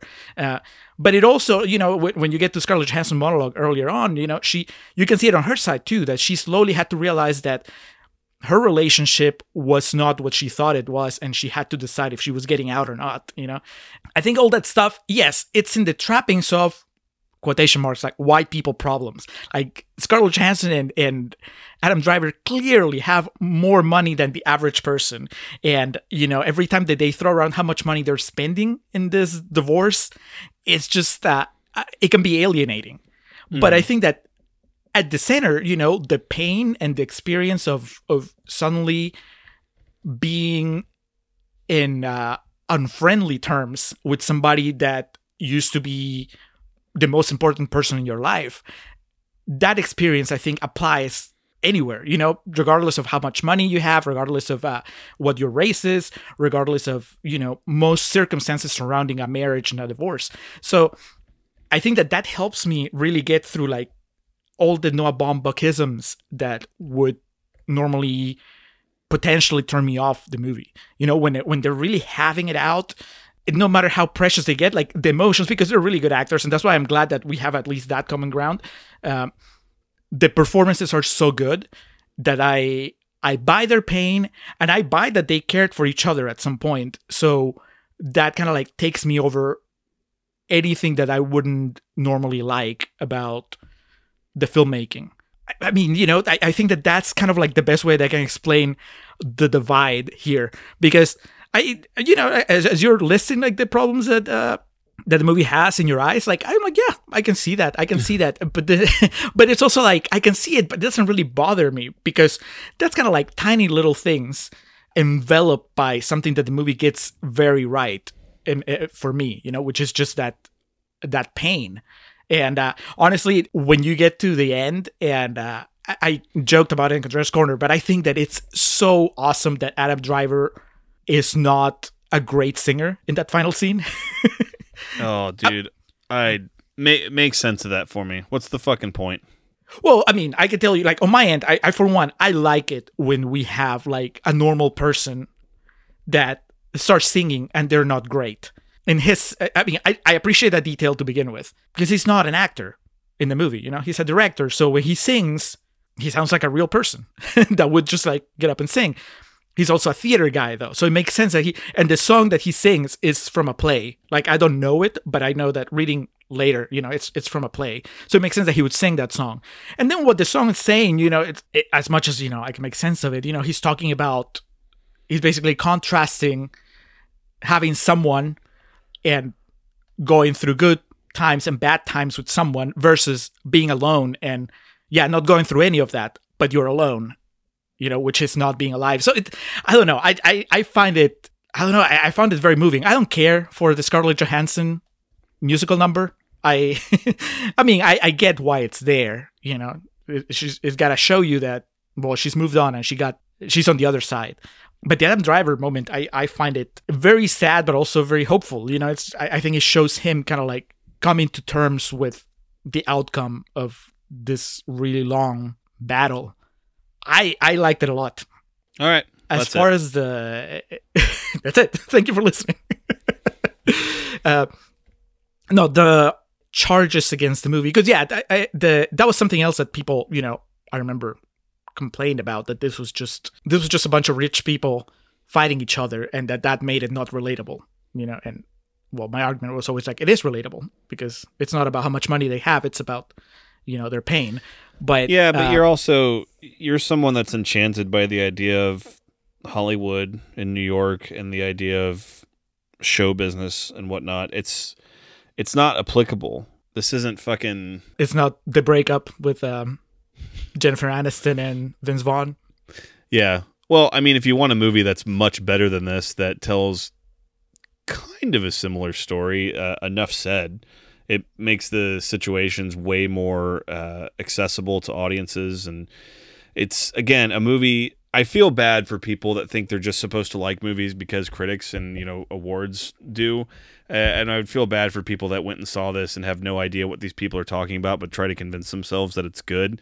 I know what these people are talking about, and it annoys the shit out of me because the guy who penned this did so hoping that the only people that saw his movie were people part of his little exclusive club. Which again, it seems like for people like yourself, this and clearly for a lot of critics and shit, this worked because that's who it was written for. But to me, that's the mark of a more sophisticated and better filmmaker, the ability to make movies that can be as powerful as you interpret this to be, but could be consumed at more of a mass level. Uh, public consumption is the phrase I was looking for there. And you know, I understand this kind of seems like pot calling the kettle black with how insidery I get with some of my interests and things like that, but it's just not it's not accessible. Watch Enough Said. That's a better version of this movie. My retort would be that I don't think that the all the insider stuff gets in the way of getting what's going on. You know what I mean? Like I I I understand that. Yes, there's a lot of uh Why does it have to be that way though? Oh, because it's just it's Judd Apatow shit. It's exa- this is this is pretty much this is forty. It's this dude. oh ret- no, This, well, the difference being here is that Noah Baumbach. Baumbach hired actors. yeah, exactly. but this is clearly from the interviews I've read and just watching this, it seems like he thinks he's telling his story. I just was like, why when this was over? Uh, I know why. It's a rhetorical question, uh, but yeah, I, I mean, what you're saying, the reasons you like it, that that all kinds of a- adds up from our experience together, uh, and also just because I know you're a big Scarlett Johansson fan, as am I, and I, I really like Adam Driver. And uh, I did not know Wallace Shawn or Robert Smigel were in this, so that led to two hey moments from me. hey, Ray Liotta. Ray Liotta, I mean Ray Liotta is awesome. Um, let's see, Laura Dern won. Who was she up against? She beat out Kathy Bates. I forgot ScarJo was nominated twice last year, once for actress, once Jojo for Rabbit. supporting act. Yep, that's right. Florence Pugh, Margaret Robbie. I think I was rooting for Margot Robbie on that one, but I I, I like Laura Dern. I actually it, that was the other big point I wanted to make, which I didn't realize until this time. I I didn't catch it the first time I watched the movie. Uh, funnily enough, is is Laura Dern's Oscar clip, which we didn't we kind of like skipped over in Contrarian's corner. Uh, but you probably remember. I mean, it's when she is coaching Scarlett Johansson on how to answer the questions from the Observer. Oh, that's what they used. Well, yeah, her big speech about how like society is conditioned to accept a flawed father, but they expect a perfect mother. So she's telling her, you know, you can't admit that you drink, you can't admit that sometimes you think your kid's an asshole, you know, and all this stuff. And it's a very, you know, it's a monologue, and you could say, yeah, it's an awards bait monologue, and this is like, you know, it's her Oscar clip, which it actually was. And you know, it's full of Baumbach lines. Like she says something like, uh, God's the father and God's absent, you know, shit like that. Oh yes, You know I what I'm talking about? I blocked that scene out of my head like a traumatic event because the dialogue was so just heavy-handed and ridiculous. It- I I think much like with Adam Driver and and uh, and Scarlett Johansson, I think that Laura Dern's performance transcends the uh, I don't know you call it like theatricality or even uh, let's say the pretension of Baumbach's dialogue.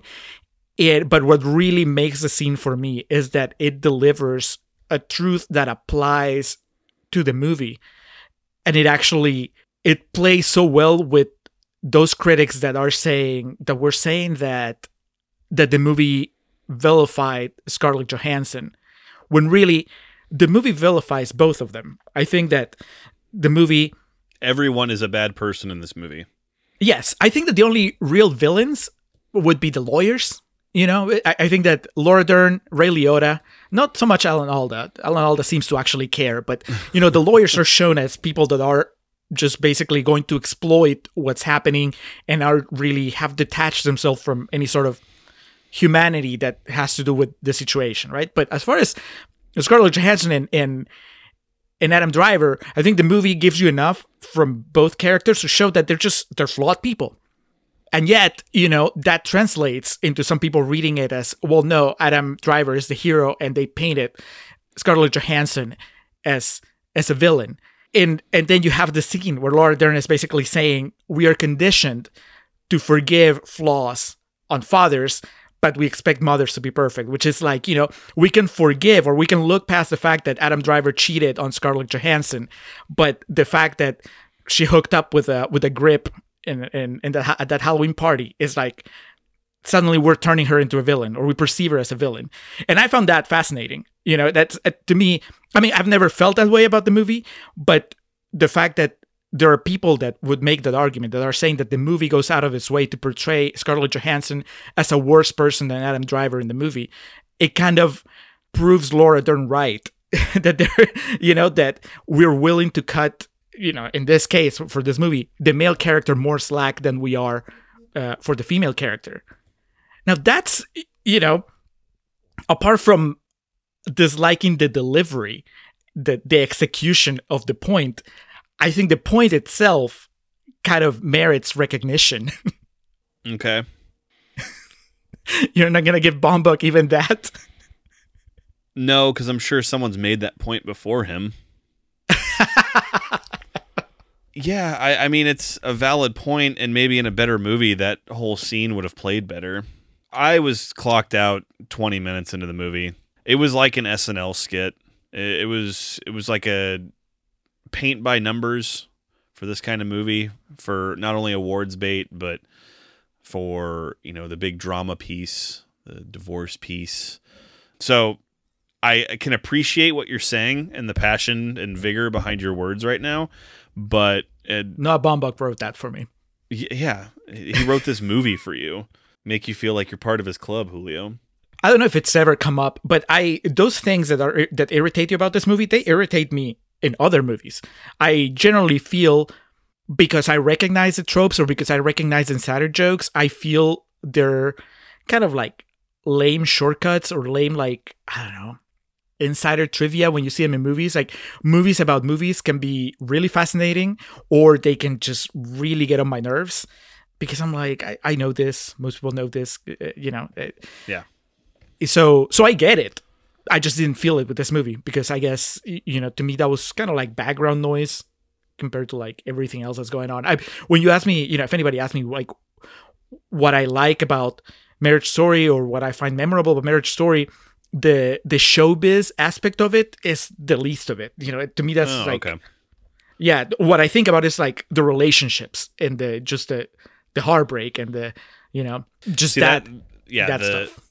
The showbiz part of it dominates it for me. On top of like these things that they're saying to each other, I understand if something's good enough, someone's going to be able to find a way to relate to the subject material. The that principle in Road Trip where um, El says, you know, you can teach anyone anything. You just need to find a way to relate to the material. If a movie's good enough, if Marriage Story was good enough for me, was written well enough, and was something, it would find a way to connect to me. Instead, it just consistently pulls me out of it. And I live a fortunate life. And of course, I am a white man. So you would think I'd be able to relate to this material. But man, it really annoys me when people just white shit up. And, you know, I've been cynical in the past about Wes Anderson's movies. I was pining for a Wes Anderson movie watching this I was going to ask you. I was like, Yeah. Or Anderson? oh Anderson all day because at least his movies have a sense of wonder to them, a general sense of wonder and um, Whimsy. I think they they would probably prefer to have the term whimsy thrown their way. I I watch a Wes Anderson movie and while I roll my eyes at a lot of the dialogue and a lot of the shit doesn't connect with me, I watch that and I think to myself this is a guy who watched movies when he was a kid and a teenager and an adult and fell in love with this because of the places it took his imagination to. And what he wanted to do with his life is to reciprocate and give back and create his own adventures on screen. When I watch shit by Noah Baumbach, I see someone thinking what they have to say is super important and that the people that are going to get to read it or see it are lucky to do so. That uh, like Diablo Cody is kind of the same way. Juno's a better movie than this, but that that the Juno defines that whole ideal of oh this is so good and anyone that gets to see this is fortunate to do so. Not I made this because I love film and I want to contribute to the medium. Today, contrarian listeners have learned that the way to get Alex Mattis to say nice things about Wes Anderson is to make him watch a Noah Baumbach movie. Yeah, and that's We a, cracked that's the code. way. It's like the Zack Snyder thing that we cut earlier, but Zack Snyder is that's another example. I watch that dude's movies and I'm like, yeah, he he thinks this is fun and wants to do this, and you know this this all is in his head, and he's really excited to do it. Man, like Noah Baumbach is a guy that I'm sure wore sunglasses most of the time, even when like they were inside on set, and had some Marcus Nispel esque demands. He's the guy that does the you uh, fold three fingers and then you have your index finger and your uh, thumbs making kind of like a diamond that you can rest your chin on to where your index fingers rest over your lips. That is Noah Baumbach at every Christmas when his kids are opening presents. That's how he looks at his kids with just utter contempt for the joy that they are having. I, I'm sorry, it's I've seen enough of his movies now to know that he is as far away from what I want in movies to see that there is potentially out there at a high level. I mean, I'm not obviously Uwe Boll and shit like that, but that doesn't matter in the the grand scheme of things we're talking about here. Bringing it back to the very beginning, is this a worse movie than Indecent Proposal for you? Uh, there is nothing in Indecent Proposal that I enjoyed as much as that shot of um, Adam Driver walking down the sidewalk on talking on his phone. That was really good, and that's like that. In, in the end, it kind of annoyed me because I'm like, so he does have an eye for this shit, but um, And the sequence, the Halloween sequence, the first Halloween sequence. Yes. He's just driving around the kid. yes, that that that was. I was gonna say well done, but again, th- this movie is a competently made film and, and well done. It's just it's like those burgers that are in commercials for like Burger King or McDonald's or you know any take your pick of any chain restaurant. You know the food they show on the commercials how incredible it looks, but the stuff inside of it is just hollow and not real. That's kind of Marriage Story is a whopper on a commercial. Looks incredible, but if you bit into it, you would regret that decision. All right, I have two two final questions. Uh-oh. Uh, one, and that's okay if you can't answer this right away, but just answer whenever, even if it's like tomorrow on a text. Uh, can you think of an insider type kind of movie that you like? Once Upon a Time in Hollywood. Why does that work, or, or or what is it? Is it something similar to why this works for me, where like the the little insider things don't bother you because there's something bigger going on, and it's not just about that in, in your perception?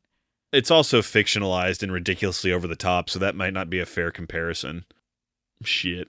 The Wrestler, that's a very insider movie. Um, for you. I mean, yeah, I watched Wrestler, and to me, that's just all like it's a whole new world. they're hitting each other with light tubes now? What the fuck? Why are they bleeding? Uh, and to be fair, Once Upon a Time in Hollywood's fresh in my mind because I was reading over the Academy Awards from last year.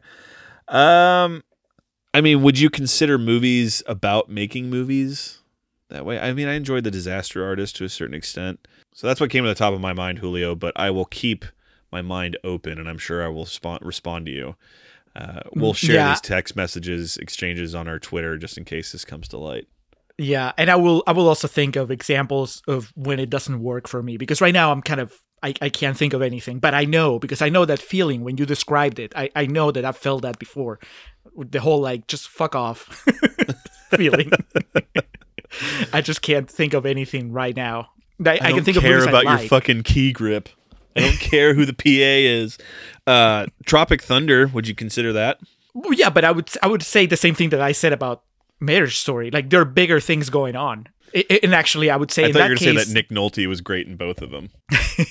uh, I think that the industry, the industry stuff in Tropic Thunder is actually more incisive because it actually seems to be trying to say something about it.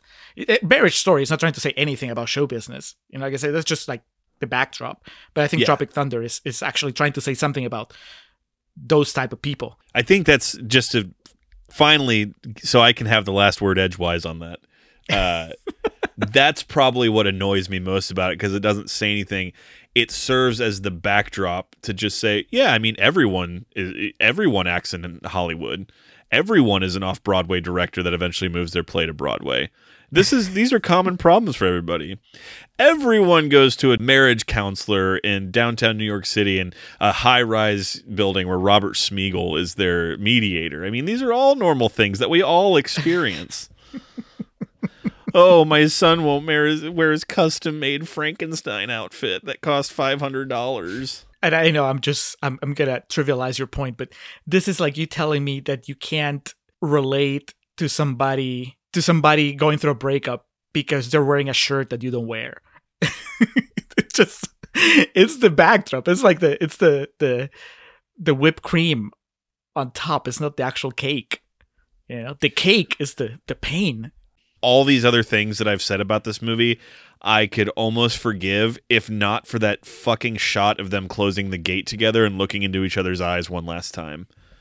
I I don't think I noticed it the first time I watched the movie, or if I did, it didn't really like you know I kind of shrugged it off. Uh, this time because I was actively writing notes, making fun of the movie, it just it, it stood out, and I was just I laughed, and I'm like I would be surprised if Alex doesn't mention this, but I Oh, will. yeah. It was that stuck out like the sorest of thumbs. That was a broken thumb just sticking out in the air. I use the phrase a lot of times. The movie was the sum of its parts. And I don't think that applies to this because I feel that the acting is better than the movie. And I feel the cinematography is really good. All the parts of it feel like it should work, and then the characters start talking. That's basically what happens for me. So, because of that, I am more likely to watch Indecent Proposal again over this. But I- Jesus.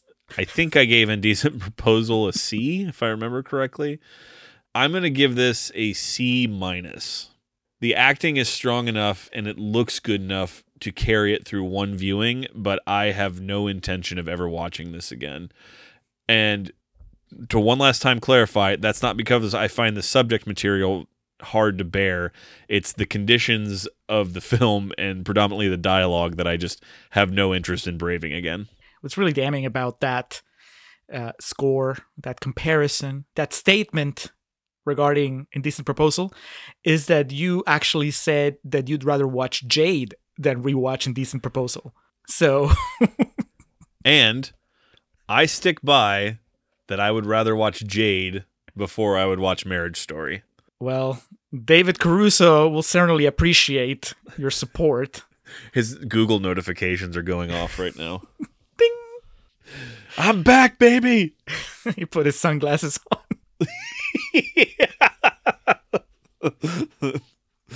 Uh, Uh, well, Alex, I know you're you're dying with anticipation to find out my my grade, my rating for this movie. So I'll just put you out of your misery. just don't This put a plus is- on it. Oh, dude, I I have to. I I got a waiver as I was watching it because I told you it, it- watching it this time, what I would call the Baumbach lines, the cringy lines. They did make me cringe. I don't think they made me cringe the first time around. The first time around, I was just so enveloped in the story that, you know, they registered, but they didn't linger. This time around, especially because I was taking the time to write them down, then it, it just kind of they bother me. But then it gets to like the big moments and I am so in. I mean, when when Adam Driver breaks down reading that letter, I'm just like, yes, that's that's a payoff. The the, the thing with the shoelace is kind of weird, but uh, I mean, I get it. But but the real payoff is that he finally gets to read the letter that she didn't want him to read at the beginning of the movie, and it hits him hard. That's just if you're with the movie, you know, that's a high note to end in. I'm sorry, Alex. It's a five star for me. They're all first round picks. And again, this is definitely one of the movies that I'm by definition in the wrong about with 94% being on your side of critics that is. Hey, Ben is on your side, so so that's Sometimes count that's for all you need. Yeah. Leo, you, you fall for white people shit pretty often, so I'm not surprised to hear uh, your great admiration and um, love of this movie. And that's not not faulting you. Again, it's I'm just not surprised. I, I'm not upset or I'm not mad. I'm just disappointed. You've lived among white people and white people shit longer than I have. it's no longer enchanting to me. It's just annoying. Yeah, I'm pretty sure you would fall for Peruvian people shit. And I'll be like, ah, Alex, come on. Nothing special about this. Um, and yeah, c- coming into it, I kind of already knew you liked it, so none of that's surprising. I'm glad we can still continue this and be friends afterwards. I'm sure unnecessary digs will be made at this movie uh, for many, many episodes to come on my end, and you'll scoff or roll your eyes over the podcast. Uh, so that concludes Marriage Story. Julio, what is on deck next? Are we finally getting ready to welcome back Gina Gershon? Yep. Hard, hard left into uh Oh boy. This is look, this is a return of so many players just coming back together for for this massive crossover. We have uh Joe Eszterhas comes back after the Jade episode. Paul Verhoeven comes back after the RoboCop episode. Gina Gershon comes back after Face off. after Face Off. And of course, Elizabeth Berkley makes her her Contrarians debut. and fresh off of uh, the Alex like rediscovering of Blue Velvet, we have Kyle MacLachlan returning to the fray as well. How could this go wrong? How could it go so very, very wrong? As we move one step closer to concluding our quartet of erotic thrillers, uh, we will be visiting the 1995 definite cult classic Showgirls, standing at a meager 23% on Rotten Tomatoes. That is on deck for our next episode. Uh, in closing, we want to move along to our perennial plugs. We want to start off by thanking the Festive Years who provide our opening and closing tracks. They kick us off with Last Stand, take us home with Summer of 99. Be sure to head over to thefestiveyears.com for any and all Festive Years needs. Our logo, the extremely talented Hans Rothgiesser. He is an artist, he's a podcaster, he's an author, he's a Renaissance man. Uh, you can find all his work at his website, mildemonios.pe. That's M I L D M O N I O S P-E. Uh, he has four podcasts uh, Nación Combi, Marginal, Contante y Sonante. Those three are in Spanish. Uh, you can find him on any podcatcher. He has the podcast in English, Living in Peru. You can find that in iVoox. He has a whole bunch of zombie novels. He asked me to shout out his novel Somos Zombies, uh, which is a collection of short stories from different authors. Basically, they take place in different areas of Peru, and each author basically is from the area that the story takes place in. It sounds fascinating. It's it's uh, definitely a zombie anthology that uh, that sounds like not one that I've read before. So, if you like Hans's work, you know it's on our logo, it's on our Patreon page, it's on our upcoming merch. Hit him up uh, either on his website or on Twitter at Mildemonios or through email mildemonios at hotmail.com. Thank you for your work, Hans. We appreciate it very much. And a thank you to Miss Zoe Perez, who helps curate our social media game, specifically our Instagram account, making some awesome graphics for the Contrarians faithful to like, comment on, whatever the hell you do on Instagram. If you haven't already, be sure to go over to the old IG and give us a follow at Contrarian Prime. And be sure to check out our Facebook as well, facebook.com slash Contrarian Prime. Uh, Zoe does some work for us on there as well, with some videos and graphics. Zoe, we appreciate all the work you do for us. Alex, I remembered the second thing I was gonna ask you. That's gonna have to be just for the patrons. That'll be on the on the cutting room floor segment. So just take us out of here. All right. Well, you have that to look forward to. More of me getting agitated by the movie Marriage Story on our Patreon account. But for now, that's going to wrap up this episode of The Contrarians where we're right and you're wrong, and we will catch you next time.